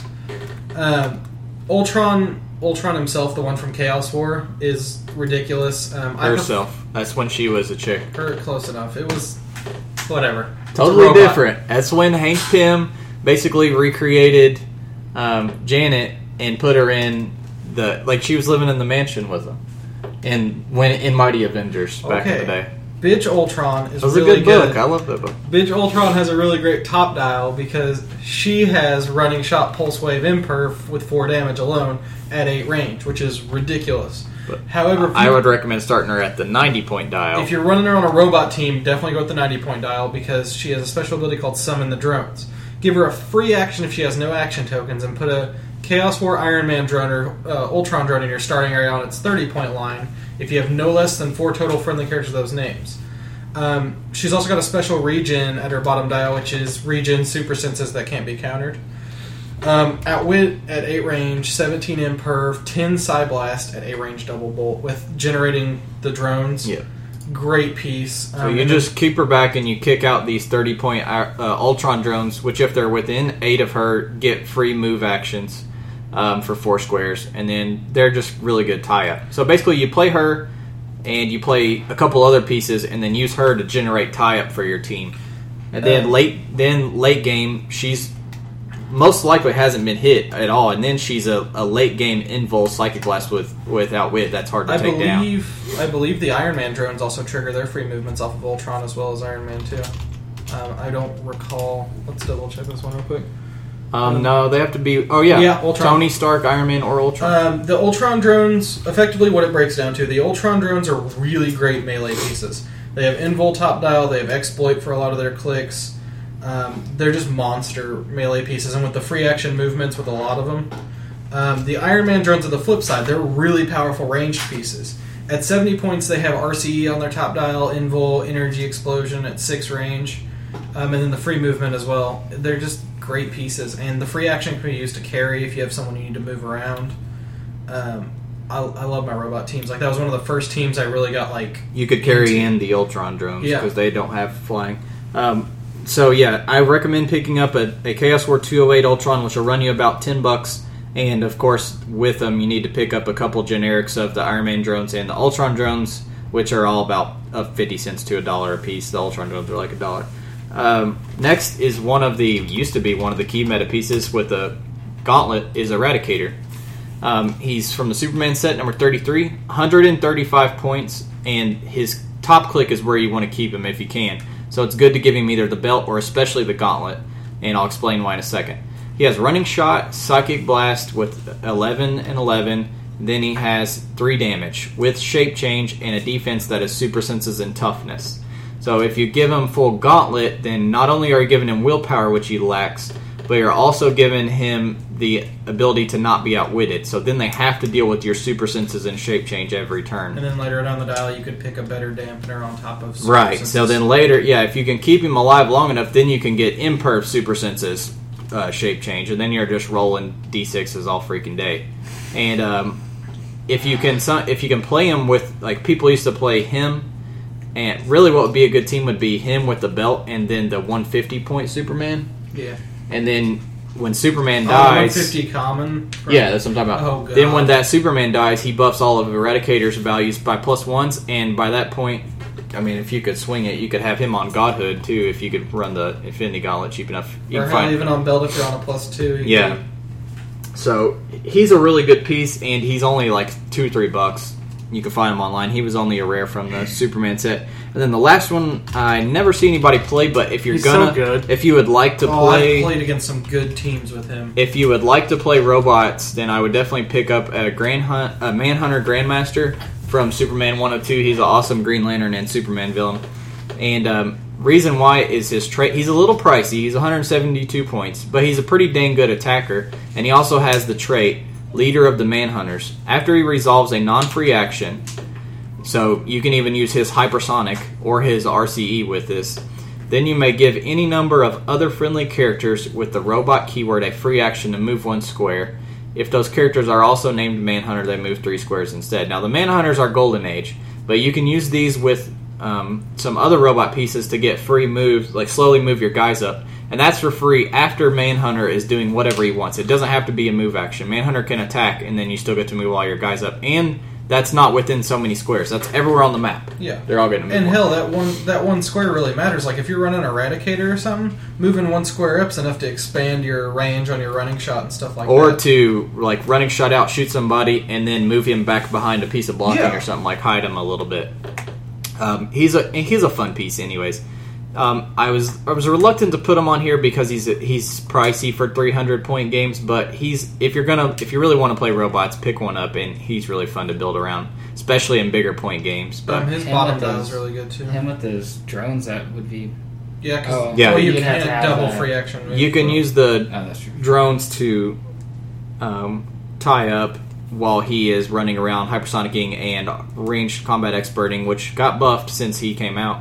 And uh, he has four damage already, so you can buff that to a six or a twelve and a five, which is pretty dang good. Um, he's going to run you about ten. He was an LE from Superman. Sometimes he's hard to find, but he's usually only about 20, uh, about ten bucks.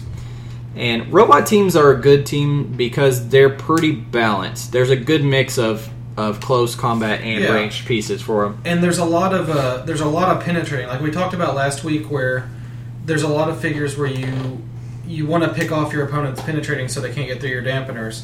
Robot teams have a lot of dampeners and a lot of penetrating. Yeah, that's true. They're really good, solid pieces, and it's easy to sit and pick off your opponents. You know, it would be fun now that the Book of Skulls is out, especially once we get all the hammers, to play in Ultron, produce a shit ton of drones, and then just keep dropping hammers on them all the time. Like, it would be fun. Like, Um, Swarm teams are getting better. The only thing that sucks is that uh, the Ultron drones only move four on their free action. Because if they moved more, you could technically move them out and drop a hammer first turn. Oh, I see what you're saying. to yeah, get- if they could move yeah. five, you'd be out of your starting area and ready to go. Um, last one we're going to talk about is a big one, and it's one that gives you tons of options, and that is Scientist. Oh boy. Um, typically, scientist teams are mostly ranged. They have outwit a lot and they have perplex a lot. One of the key pieces that got a lot better with the 2013 PAC is the Green Goblin number 18 from the anniversary set. He's 117 points of running shot and penetrating energy explosion. I love that piece. Um, he also has super strength, and what people forget about is you could buff his range. You could running shot, pick up a light object, all in the same move. Running shot, pick up a light object, toss it eight squares, hit somebody, and then energy explosion off of that thrown object. You know and I it's love? all penetrating damage. I love the fact he has the hammer keyword. Because not enough figures have the hammer keyword. He also has Thunderbolts, which for eight points puts him at a straight 125 points of whatever you need him to be. Ignoring stealth. and uh, he's you really want to keep him at top dial on those top two clicks. So if you play him with some melee pieces, he's going to kick ass. Um, he's really fun to play too, and you can pick him up for about fifteen bucks. Um, a key key scientist piece that we never really realized at first how good he was until we kept playing him is Hank Pym. Um, Chaos War, and he's a common. He's like a quarter, and he's 75 points. And the reason he's so good is because of his um, Tinkerer Supreme power. You give him a free action if he's on a square with an object. You choose a standard attack power, and he can use that power this turn. So you can give him TK or Precision Strike or whatever you need. Pulse Wave. I killed a figure with Pin Cipher one once, and it was the greatest thing ever. He just has so many options, and most scientist pieces don't have super strength. So you're going to have objects that you're not going to be using Yeah, anyway. he doesn't take away the object either, which is Yeah. Right. ridiculous. He also has the morph ability to morph into Giant Man or the Tiny Hank Pym. Um, or the one that comes with Giant Man, which is a Just 20 the- the puck defense. Yeah. The puck, yeah, and he's really good too. So it's a really cheap, I love that. Team. really cheap money wise, and just a good all around piece to have that gives you a lot of options for And your your team. dangers means he doesn't count towards your action total. Howard Stark is another good one that I played a Oh, few dear times. God, I love that piece. He's kind of similar. What is the- He's similar to General Talbot in that he's only 33 points, and he gives you outwit and enhancement for 33 points. That's pretty damn good. And he's giving you another piece you need to hit that generic uh, theme team. We're gonna go with two of the best freaking pieces, the most fun pieces to play, and that is Aim Agent and Aim Renegade. Yeah. MODOK. Both of them are Beekeeper. Oh, sorry. Um, I forgot to mention Howard Stark will probably run you about five bucks. He's from the Avengers movie set. These guys will only run you a buck, and that's the AIM agents and the AIM renegades. AIM agents have Perplex, Hydra, and a pretty much that's all you're going to really use them for, except that they get support late dial. And they also, if they're within eight squares of an AIM uh, keyword piece, they get Energy Explosion. Um, the AIM Renegade is just kind of a different option. They're 34 points. They're a little bit cheaper. they get enhancement and outwit, and Barry. and barrier is the reason that you would prefer them. So if you need perplex, then go with the AIM agent. If you need barrier and enhance, go with the renegades. Well, what I like about them though is you position them around a really heavy, like, uh, ranged piece. Yeah, You take your blast, you barrier, you lock yourself in. They get you run like two of them next to them. It's plus two damage and no, yeah. minus two. Defense. For scientist teams, I would recommend the renegade over the agent because the renegade can, like he said, he sits beside your main range guy. He gives him the enhance and the bonus from the Hydra ability, and then you can barrier yourselves in to be safe for the next till the next turn. Um, whereas the aim agent is really good with like MODOK, who is now Golden Age, sadly, and some other pieces. I hope we get another one, Invincible Iron Man, but I'm not holding my hopes. Those guys are both under a buck. And then the last one we talked about a minute ago, Superman 001 from the main set. He's a scientist. Yeah, he's a Yeah. scientist. You can run him at 300 where he's a beast, or 150 where guess what, he's a beast. Uh, hypersonic and super strength on both dials and outwit is what he starts out with on both dials. He just runs around, hits people, and then he goes and hides. Um, just a super sick Ah, freaking piece. That was a Um, pun. he, if you run him at 150, you can afford to th- to also throw on the Kryptonian ATA on him, which is pretty good. That gives him a plus one attack a lot of the times. And freaking um, that that Superman is only like a dollar as well. He's a common, so I like. Uh, What about that blue? Isn't that Blue Beetle? Then is he a gat scientist? the Mystics one.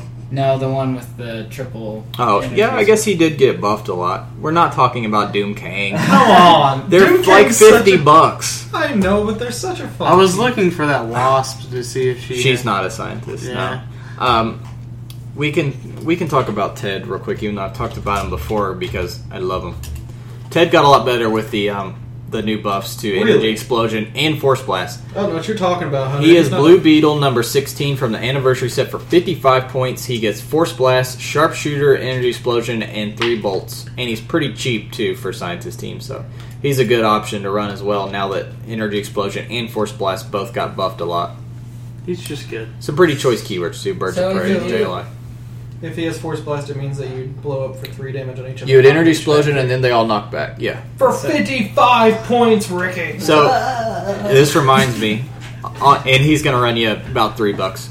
Austin always talks bad about Static Shock, and I always try to make him good. Yeah. Well, the other day, me and Phil were playing uh, just a pickup game, and I had Static Shock with the belt just because I could, and Phil positioned all his guys up on the new um, X Men map on top of a little um, piece of like a three by three elevated, and he had Hawkeye and a bunch of like people to help him, like Mockingbird and shit. So I noticed that if that my guy next to my uh, Static Shock had TK, and so I TK'd Blue Be- or I TK'd Static Shock out, running shot Energy Explosion with the plus ones from the belt, and I hit him, and he didn't want to take it on that Hawkeye because you know that Hawkeye's really good, but when you peg him, he get, loses his real good stuff. So he theme teamed it. He theme teamed me into doubles.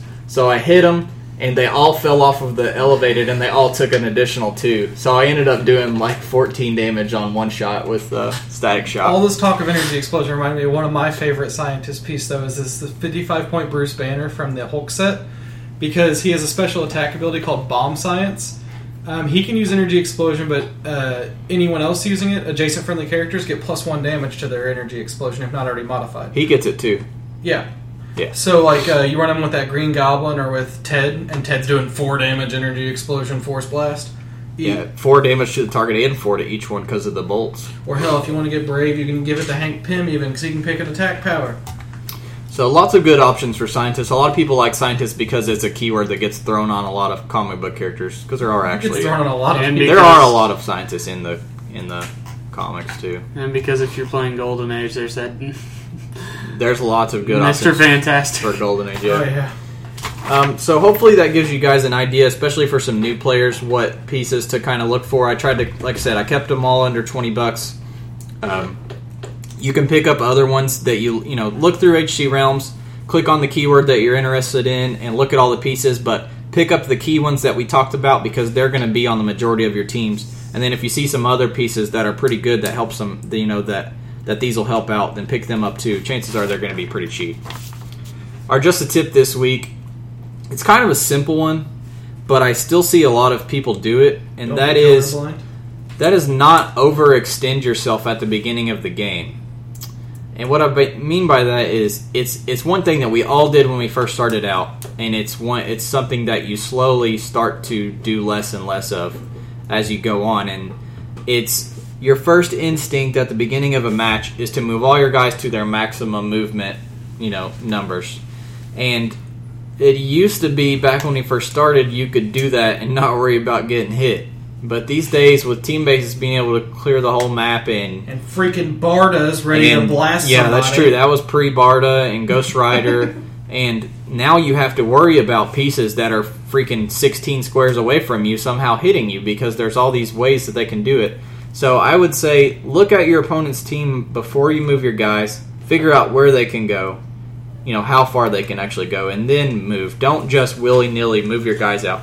Another extension of of me saying don't overextend yourself is also people are really too quick to rush in their primary attacker just right into the middle of their opponent's teams like you know they don't give a crap they just want to get that one hit off and even sometimes even if you get that hit off and you KO a character it's it's almost not worth it because now you're lo- traded you just piece. gave your best attacker yeah in exchange for that one piece and sometimes it's worth it and sometimes it's not And I want to say this has been probably my biggest issue. Like I've only recently in the last few months gotten to where I've stopped doing this as much, um, and it's drastically changed how I play. Like pacing's another big part of it. You don't want to overextend your action tokens either.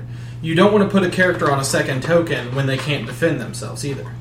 Um, you want to make sure your characters. You want to take it a little slow, like take it kind of conservatively. You want to move up a little bit, clear, get ready, make your opponent kind of come to you, and then blast them as soon as they slip up and you have an alpha strike. But you want the support when that happens. And as I said, it's completely changed like how I play, and I've seen much better results when I stopped doing it. To be honest, in fact, and I learned this the hard way at Gen Con, if you're playing against a team base, I, for, in all honesty, don't even move out of your freaking starting area. Like, in all seriousness. Don't even, if, if you have to go first, do not move out of your starting area. Just pass. Because they will get the full map. They will cross.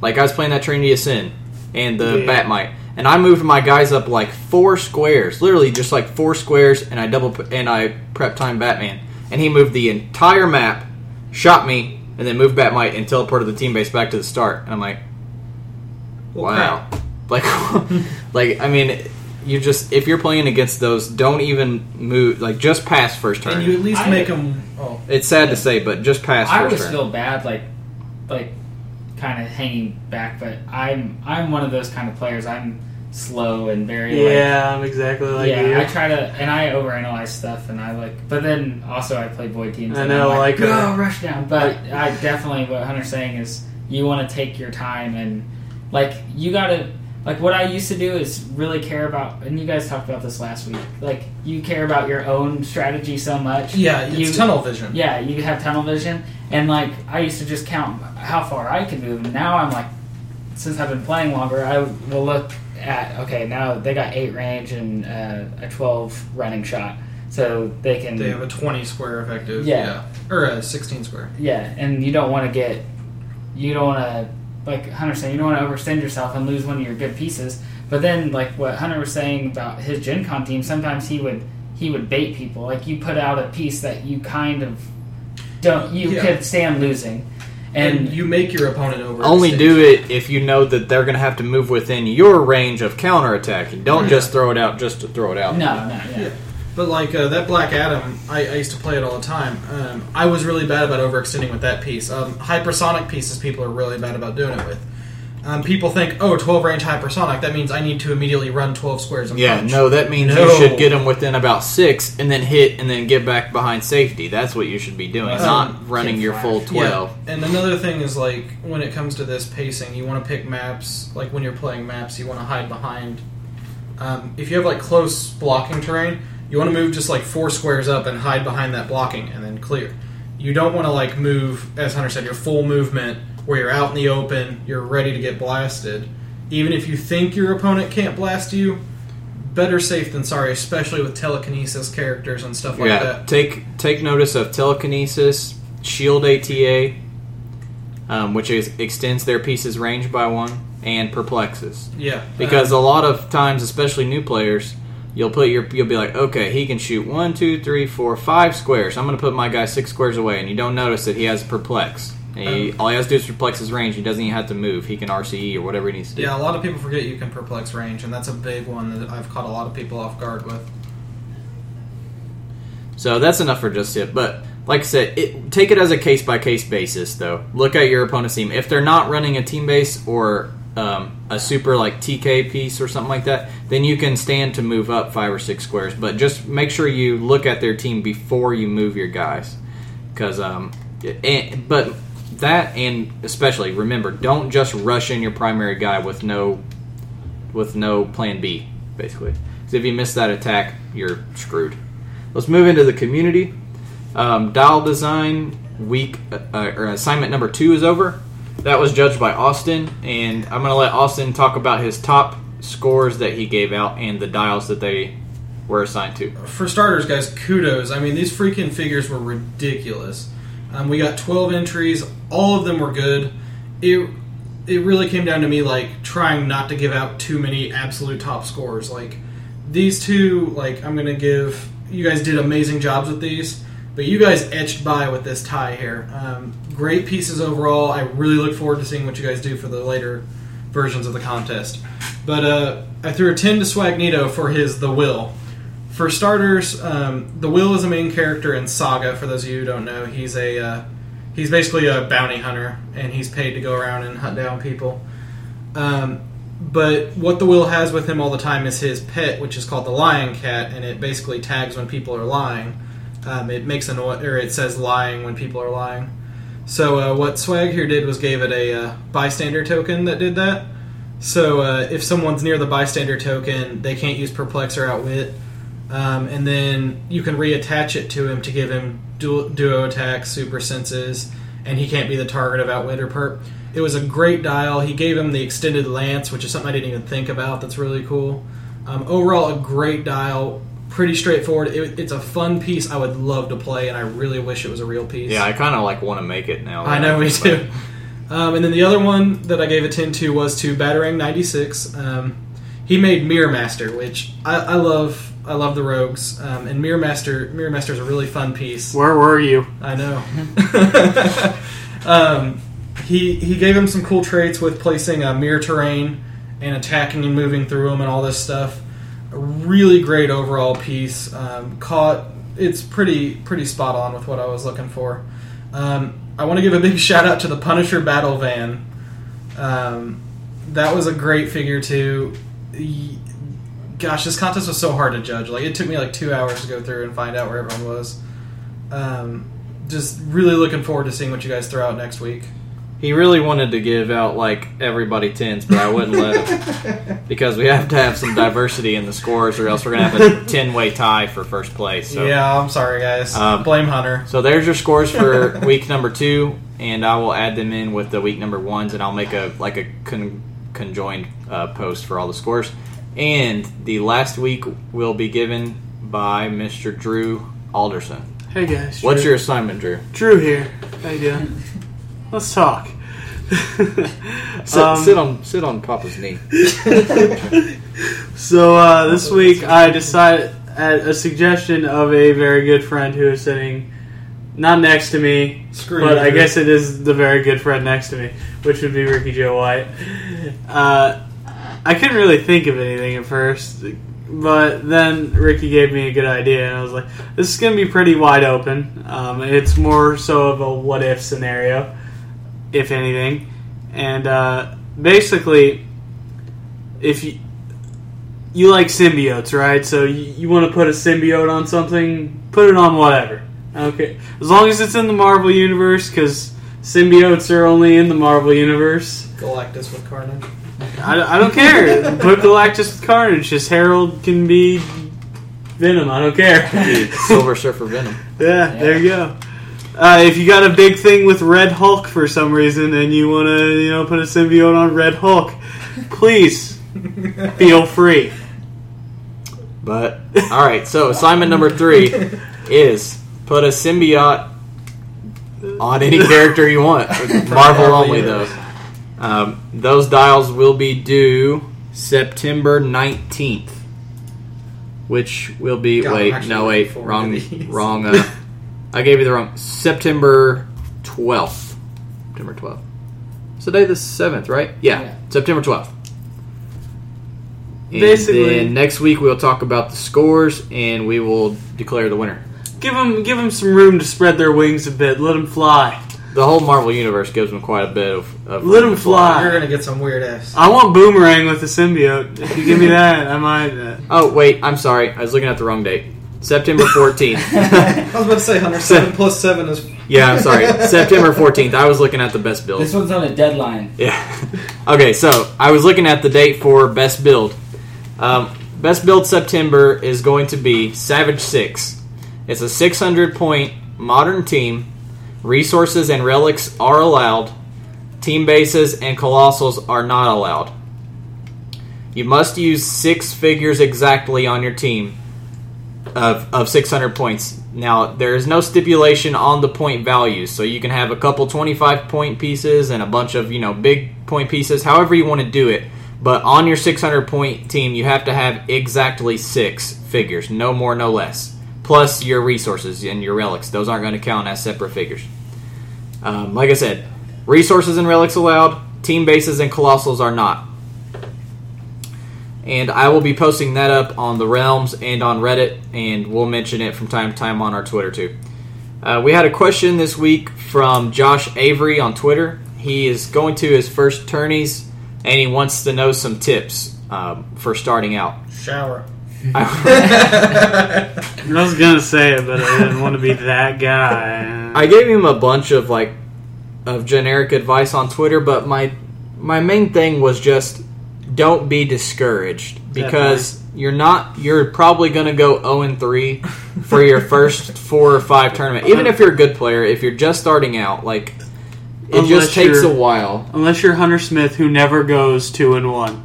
No, it never and goes two. 1 and 2. Oh, okay. Well, I just want want 2 and 1 twice this week. I know. Whatever, Um, dude. It's just the way you put just don't be don't be depressed and want to quit the game after you go 0 and 3 because it, honestly just expect it.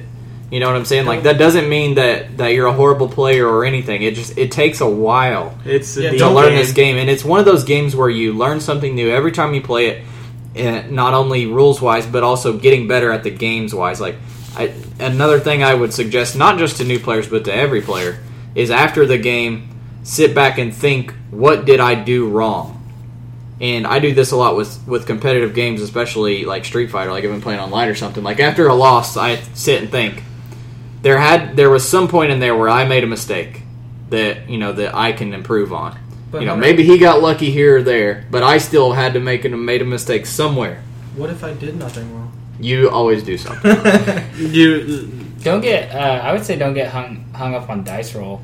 Yeah, Yeah, you can't in this game. When I when I first started, that's why Hunter always jokes with me because I played prob like every single piece I play has prob somehow. But because when I first started, dice rolls just it it did discourage me. I'd roll one under or something, and then but li- then I started to realize like little things like perplexing my attack instead of my damage. Yeah, that's Doing- a that's a big beginner mistake. Is always perplexing damage. I always recommend perplexing attack, even if you only need like a six. Go ahead and perplex it again it's to it's a five. my personal rule of five. Unless you have a couple probs or something. Yeah, it's like- my personal rule of five. If you can get it down to five attack, but like I would just say, don't be a depressed Drew or a raging Ricky over here. Um, don't get mad at the game, and if you start losing, don't instantly think that it's the end of the world and that you just want to go jump off a bridge. kind of the Shouldn't pot be calling the kettle Josh. bad. It's just something that you're gonna you're gonna get better at it with time. Just just stick with it, and you'll really like to. You'll I really start you. enjoying the game, and you'll you'll get better at it with time. It's a little Yeah, and more importantly, good luck because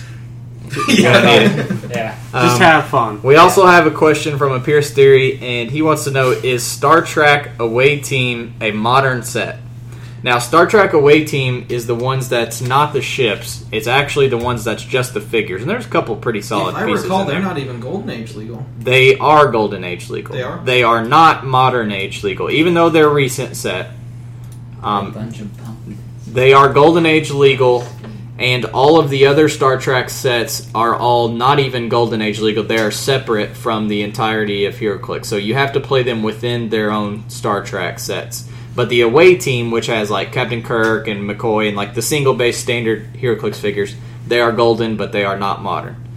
Um, Yeah. That's all for the community. We're going to move into comics. So, if you haven't read Trinity War and you plan on finishing it, if you somehow haven't finished it, because it's like I said, it's been about two weeks since it since it wrapped up, um, you can skip ahead and skip over the comic section. But um, we're going to talk about Trinity War. It's been over a couple weeks, so we can spoil some stuff. Alfred happened to you. dies. No, Alfred just shitting you. um, I was. I think everybody I've talked to here locally has been really happy with how it wrapped up. Have you finished it, Drew? Oh God, it's not my fault if you haven't finished Can we it. send Drew out of the room? I really No. want to talk about Go this. I don't care. Just go. No, it's not any. It's actually not anything huge to I don't really care. Just go. Basically, you just find out that Pandora's box was just a key to open a portal. Like it wasn't even like anything huge. which they kind of say at the end of the last the issue before. Yeah. Anyways, they say it wasn't a portal. It wasn't a Hmm. Now I'm kind of glad I didn't read it. Dora's kind of Yeah, it, honestly, like although I'm happy with Trinity War, it kind of was a letdown to me to a point because I feel like they had everyone chasing their own tails for the whole time, and we didn't see enough of the question. I really was hoping we'd see more of him because, like in like the first issue, like he played this big role in the background and all this stuff, and then literally we didn't see him for the rest of it. I'm really hoping he gets his own book. Actually, I, I know he needs it. Which the other two, Ascend would be cool. If they, yeah, the other Pandora's uh, one, right? the Yeah. other two have their own book now. and- Pandora, I love Pandora's book and Phantom Strangers Phantom is Strangers Oh, let's get the cue right. A- Shazam needs his own book before. Yeah, that's true. If oh my god, I'm gonna go off. if They don't give Shazam his own. As a Bullshit. Marvel guy, I like this event more than AVX, more than Fear itself. no, Fear itself, but uh, more than Ultron because I love tie-in itself too. I, I typically don't like Marvel events for the most part. I love Civil War and I liked House of M a lot too, but the most recent ones have just been Civil missing the War mark. was just an epic. Most most of their recent events have all just been cash-ins, and that's It's- obvious. Dude, that's It's what I was just talking to Avengers Hunter versus. X Men Ultron is is, the like key a new thing. status quo, I guess. I enjoyed Ultron, but I mean it wrapped up really shittily. Ult- but Ultron's But this- goal was to set up. Right, but this is what what I'm saying about Trinity War is like it. Maybe this is because I'm not a like strictly DC fanboy. I hate saying fanboy, but um, it surprised me. Like I s- literally sat there and I was like, "What?" I is said that going shit like on? three Yeah. times while reading that. And and then I I picked up the Forever Evil. Is that what it's Oh, Forever Evil. great. great. I picked that up. I picked up a couple. Well, I picked up. I read Justice League, Justice League Dark, um, JLA. JLA, Oh, I love JLA and Constantine. So I picked up all the 3D covers for them. But it made me more interested in the DC universe, and because I didn't jump on with New 52, and I wish I would have when it very first started. I But thi- Trinity War, two thumbs up for me. Yeah, and uh, as Hunter said, it wasn't like a Marvel event where Marvel events feel like they try to tie everything in. Trinity War, I feel like outside of Constantine, that one issue they did. It was you could you didn't even have to read that though. It Yeah. didn't have It was a but I'm side saying issue. that was the only issue I feel like tried to tie into or Yeah. tried to cash in on. Marvel Trinity War. puts it on everything. It's Yeah. like, yeah, especially that, that. Thunderbolts issue that we were just talking about, Yeah. Where it literally at the end of it they're like, "Oh, the Aven- the Avengers are in space," like Deadpool says that, and that's pretty much the end of it. No, it. it's uh, And yet on the- Punisher that says it. Yeah, yet on Don't- the cover it's like it's Infinity. like Infinity tie-in. yeah. It's on the Infinity checklist. It's Yeah. like why? Don't miss Juggernaut on the shitter 22. But it's like Fear itself literally had 88 tie-in issues. Like that's ridiculous. Trinity War outside of the main story had like none.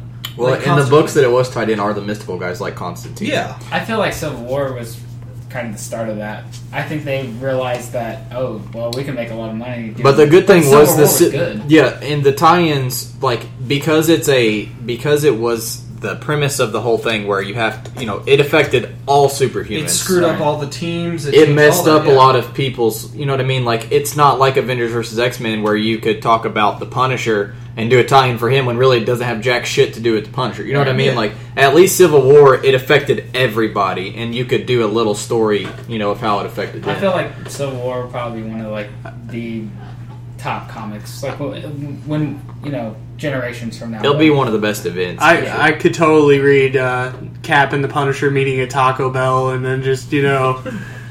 I would read that. Yeah, see? yeah, did you hear about the Marvel. X Men Avengers battle that's going on? over there in Marvel. Marvel, call me up. I got you. It'd be more like Punisher getting filled in because Cap's in every single book. So he's Yeah, like, and well, this is what's happened, and he's like, I haven't had my own book for a while. So. but like, I like the thing I liked about Trinity War is literally at the end when it all wraps up, and you're sitting there and you're going, "Holy shit!" There's no way I could have seen this coming, and it was really great. Like, f- I can spoil it, right? Yes, I told Okay. you. Good. Okay, so the portal opens and it's the Crime Syndicate from Earth Three, which are like an evil version of the Justice League. Yeah. On mm-hmm. their world, Aquaman looks so badass. Sea King, and then he dies immediately. But smoke's coming from his back like he was shot in the back. That's all I'm gonna say about I that. I feel like what happened is either a they got well they say I they kind of got they say they they kind of got overrun right from their well, their their world blew up. Their world's non-existent. That's why they're conquering Earth. One. Oh, because they yeah They- they, said they had to destroy it because they were but why would he get shot in the back that's why I feel like they were on the They said because- something was going on with their world rebelling, or they were tired of them Right. ruling, so they blew up their world and came to Earth One to conquer it. I assume Sea King was like a traitor or something like that, and tried to take the world for himself or help the rebels or something. But the J, um, Justice League is supposedly dead They're they haven't stated well they But- said they're gone but you don't know you don't see anything yet the Crime Syndicate have Superman's cape, Wonder Woman's lasso, and I think Batman's cowl or something like that. Batman's undergarments Yeah, Batman's underwear. And like it sets this really cool status quo for this month though because now we have a universe with no heroes. Um, I'm I'm excited I'm I'm loving and what I've started with Forever Evil and read so far. I'm really looking forward to this event. When we were talking, who did they have in that burlap sack with the? it was Nightwing. Are you sure? Mm-hmm. Oh. Well, now. The, Well, there goes the surprise I awesome. It's not really a surprise. Like no, that's- I thought they didn't. They didn't say it because they came through the portal with him. oh yeah, that is true. Oh, there, you- there you go. Uh, is the surprise back on? Or uh, mysteries back Uh, on? I gotta read it now. I actually care. I enjoyed it. The, I think it's lit. I liked the event as a whole, and uh, from their world. I'm enjoying the especially the mystical books, the Pandora, Yeah. and Phantom Stranger, The- and, I've and been reading Shazam, those, yeah. and Justice League Dark. Wait, did you say Shazam got his own book? On I, I here? mean It's his miniseries. section, Yeah. his yeah, his, are they st- are they doing that? Still? his book. I mean, honestly, that miniseries is just as good as any DC Yeah, book I that they're putting and putting that's what out. shocks me. Just give Geoff Johns his own Shazam book and let him run wild with it. It- Let him be a full feature. Let Geoff Johns run wild with anything. Just give care. Geoff Johns the entire new Fifty Two, and we'll be okay. He actually is kind of Um, writing a lot of it. I enjoyed it as a whole. I I I liked it introducing the new characters. I did feel like the last couple issues, like not a lot happened. It felt like a Marvel event where they make all this big deal about these big issues and then nothing freaking happens in the issues. It was a big deal about a Yeah. MacGuffin. A big And then hoopla just- about nothing. But I feel like the beginning ones were really interesting, and like Phantom Stranger taking them to heaven and finding out all that shit. Like I liked, I liked the event as a whole, um, and I definitely liked how it ended and and the new opportunities that it presents and everything. Indeed. So I was pretty happy with it. What do you think of Infinity? We talked about it last week. I like. I'm looking forward to it. I love how it's shaping up. I love Marvel Cosmic, anyways. Yeah, it feels like a space epic. Like they're really and setting up. And I like big- that it's introducing the some new species, and I like that, ev- especially because I just read um, Captain Marvel from last week and um, the Avengers um, With, uh, assembled or whatever. Spider Woman? Yeah, Spider Woman and Miss Marvel and Hawkeye. Excuse me. And I just love. It's so crazy and cool to see all of these uh, races that I've been seeing, like trying to kill each other for the last like however long I've been reading. actually team up. I've been reading Marvel Cosmics, so like ten years, like actually, yeah, actually working together and like scrolls, like covering the superheroes' backs, and you know the Shi'ar working with the Kree and all this crazy shit. Like it just feels aw- It's just awesome, like just a concept. My personal favorite part is I like Thanos' cool obsidian. Like I love those like villains he has that build his council around. Like each of them are so cool, and I want to know more about them. And I'm hoping they elaborate on them a bit.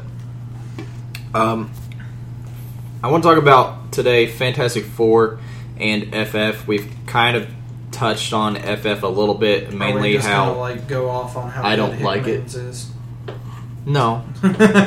I will say Fantastic Four has been solid. And it's nowhere near as good as Hickman's Fantastic Four was, but it's it's enough to where I feel like Fraction's doing a pretty good job with the book.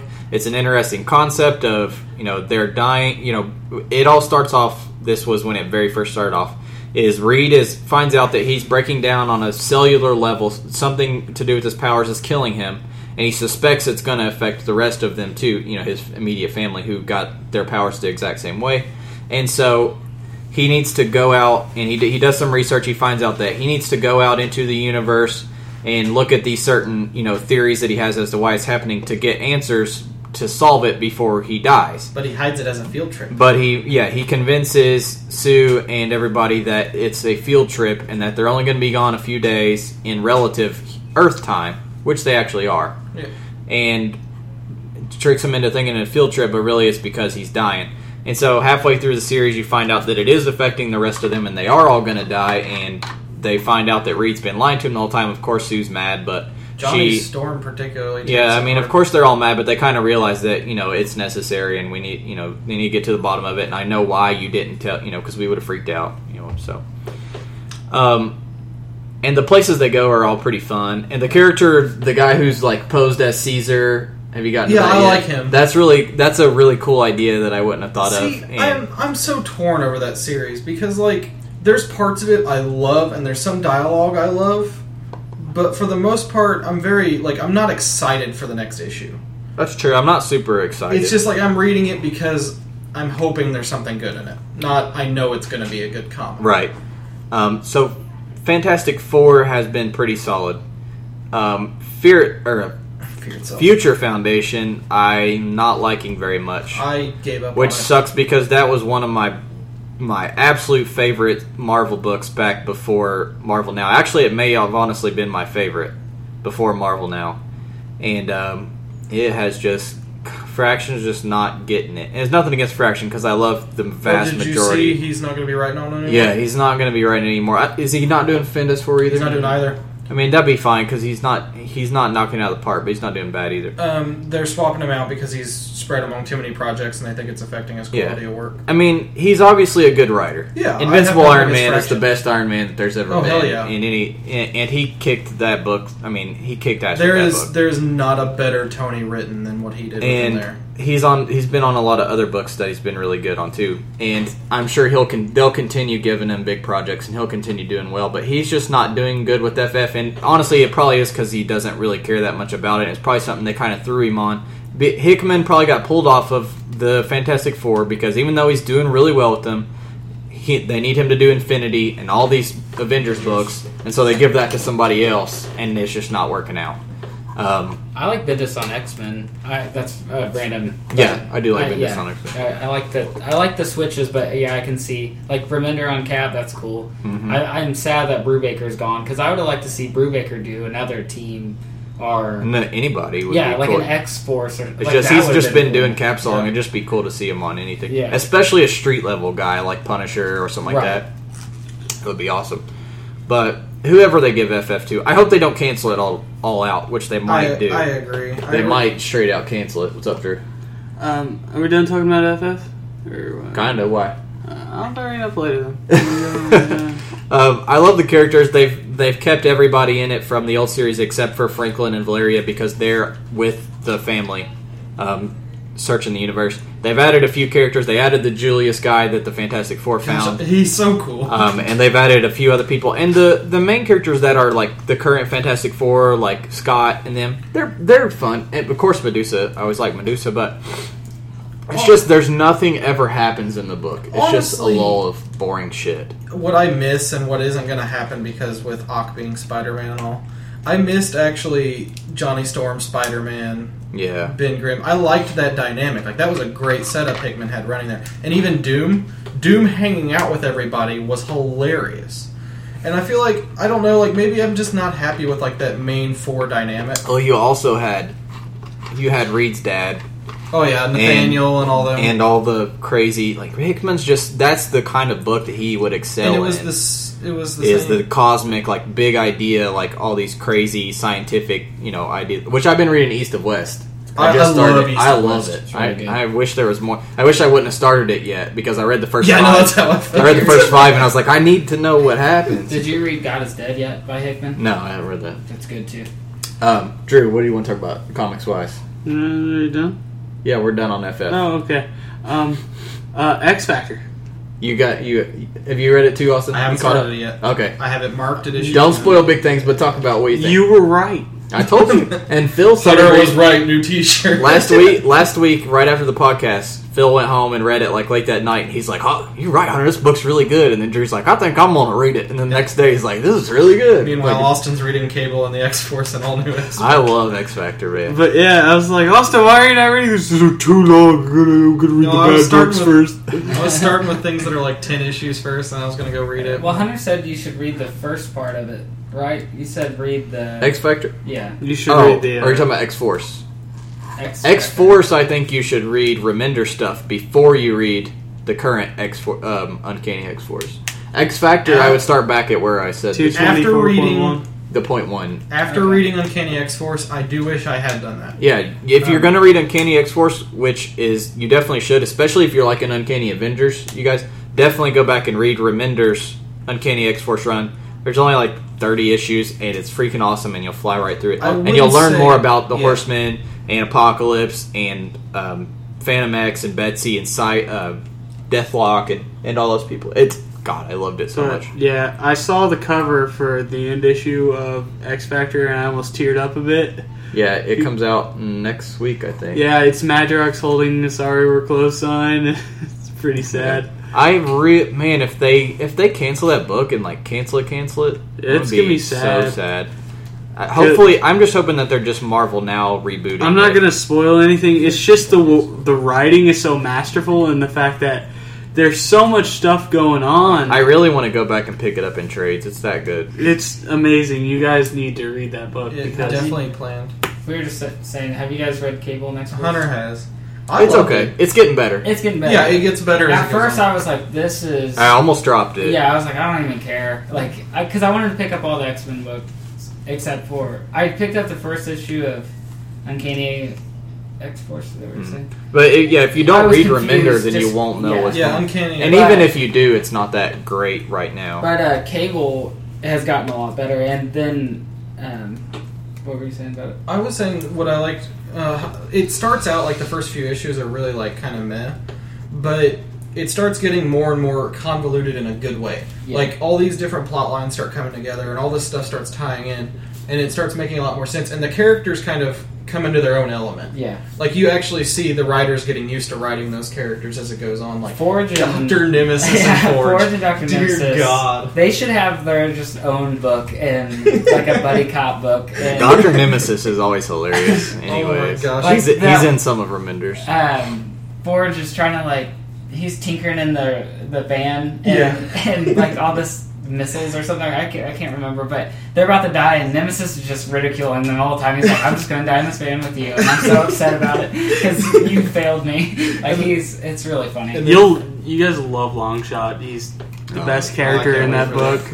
Um, There's so many good characters. But I love like when they're in space and like Forge is trying to position the ship and he's like, "Why can't you be happy that we're in space? This is an experience to enjoy." And Forge is like, "Shut up! I'm trying to get this lined up." And he's like, "You're," a, I can't remember what he calls him, but it's just so funny. And as I said, like the characters really come into their own. Like I've really started to like Domino. I hadn't read anything with her before. Um, I really like Domino as a character now. As I was telling you, Deadpool and Domino's always awesome. I can't wait to see them. They're always a fun team up.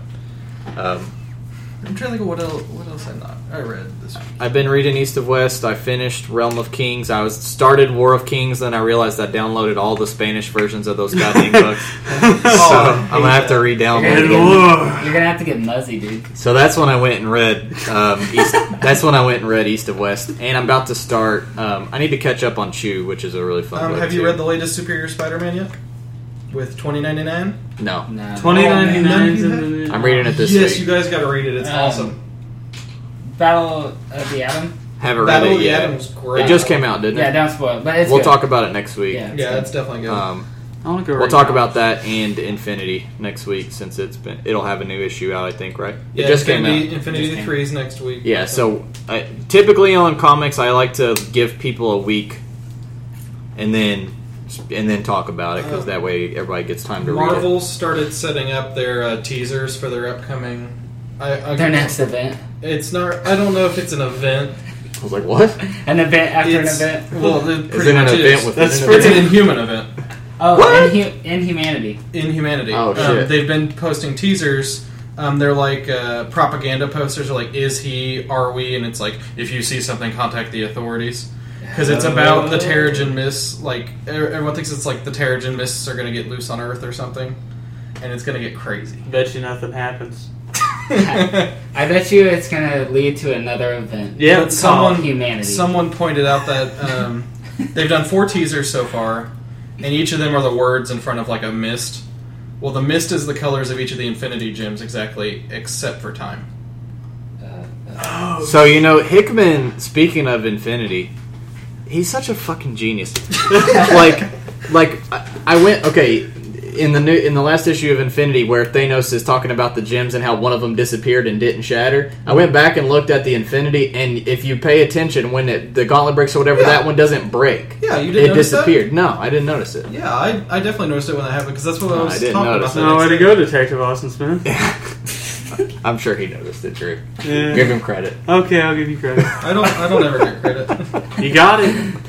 All right, let's wrap this up. I don't Uh, wanna. This Follow us on Twitter at Dial H4 HeroClix and like us on Facebook and chat with us on there too.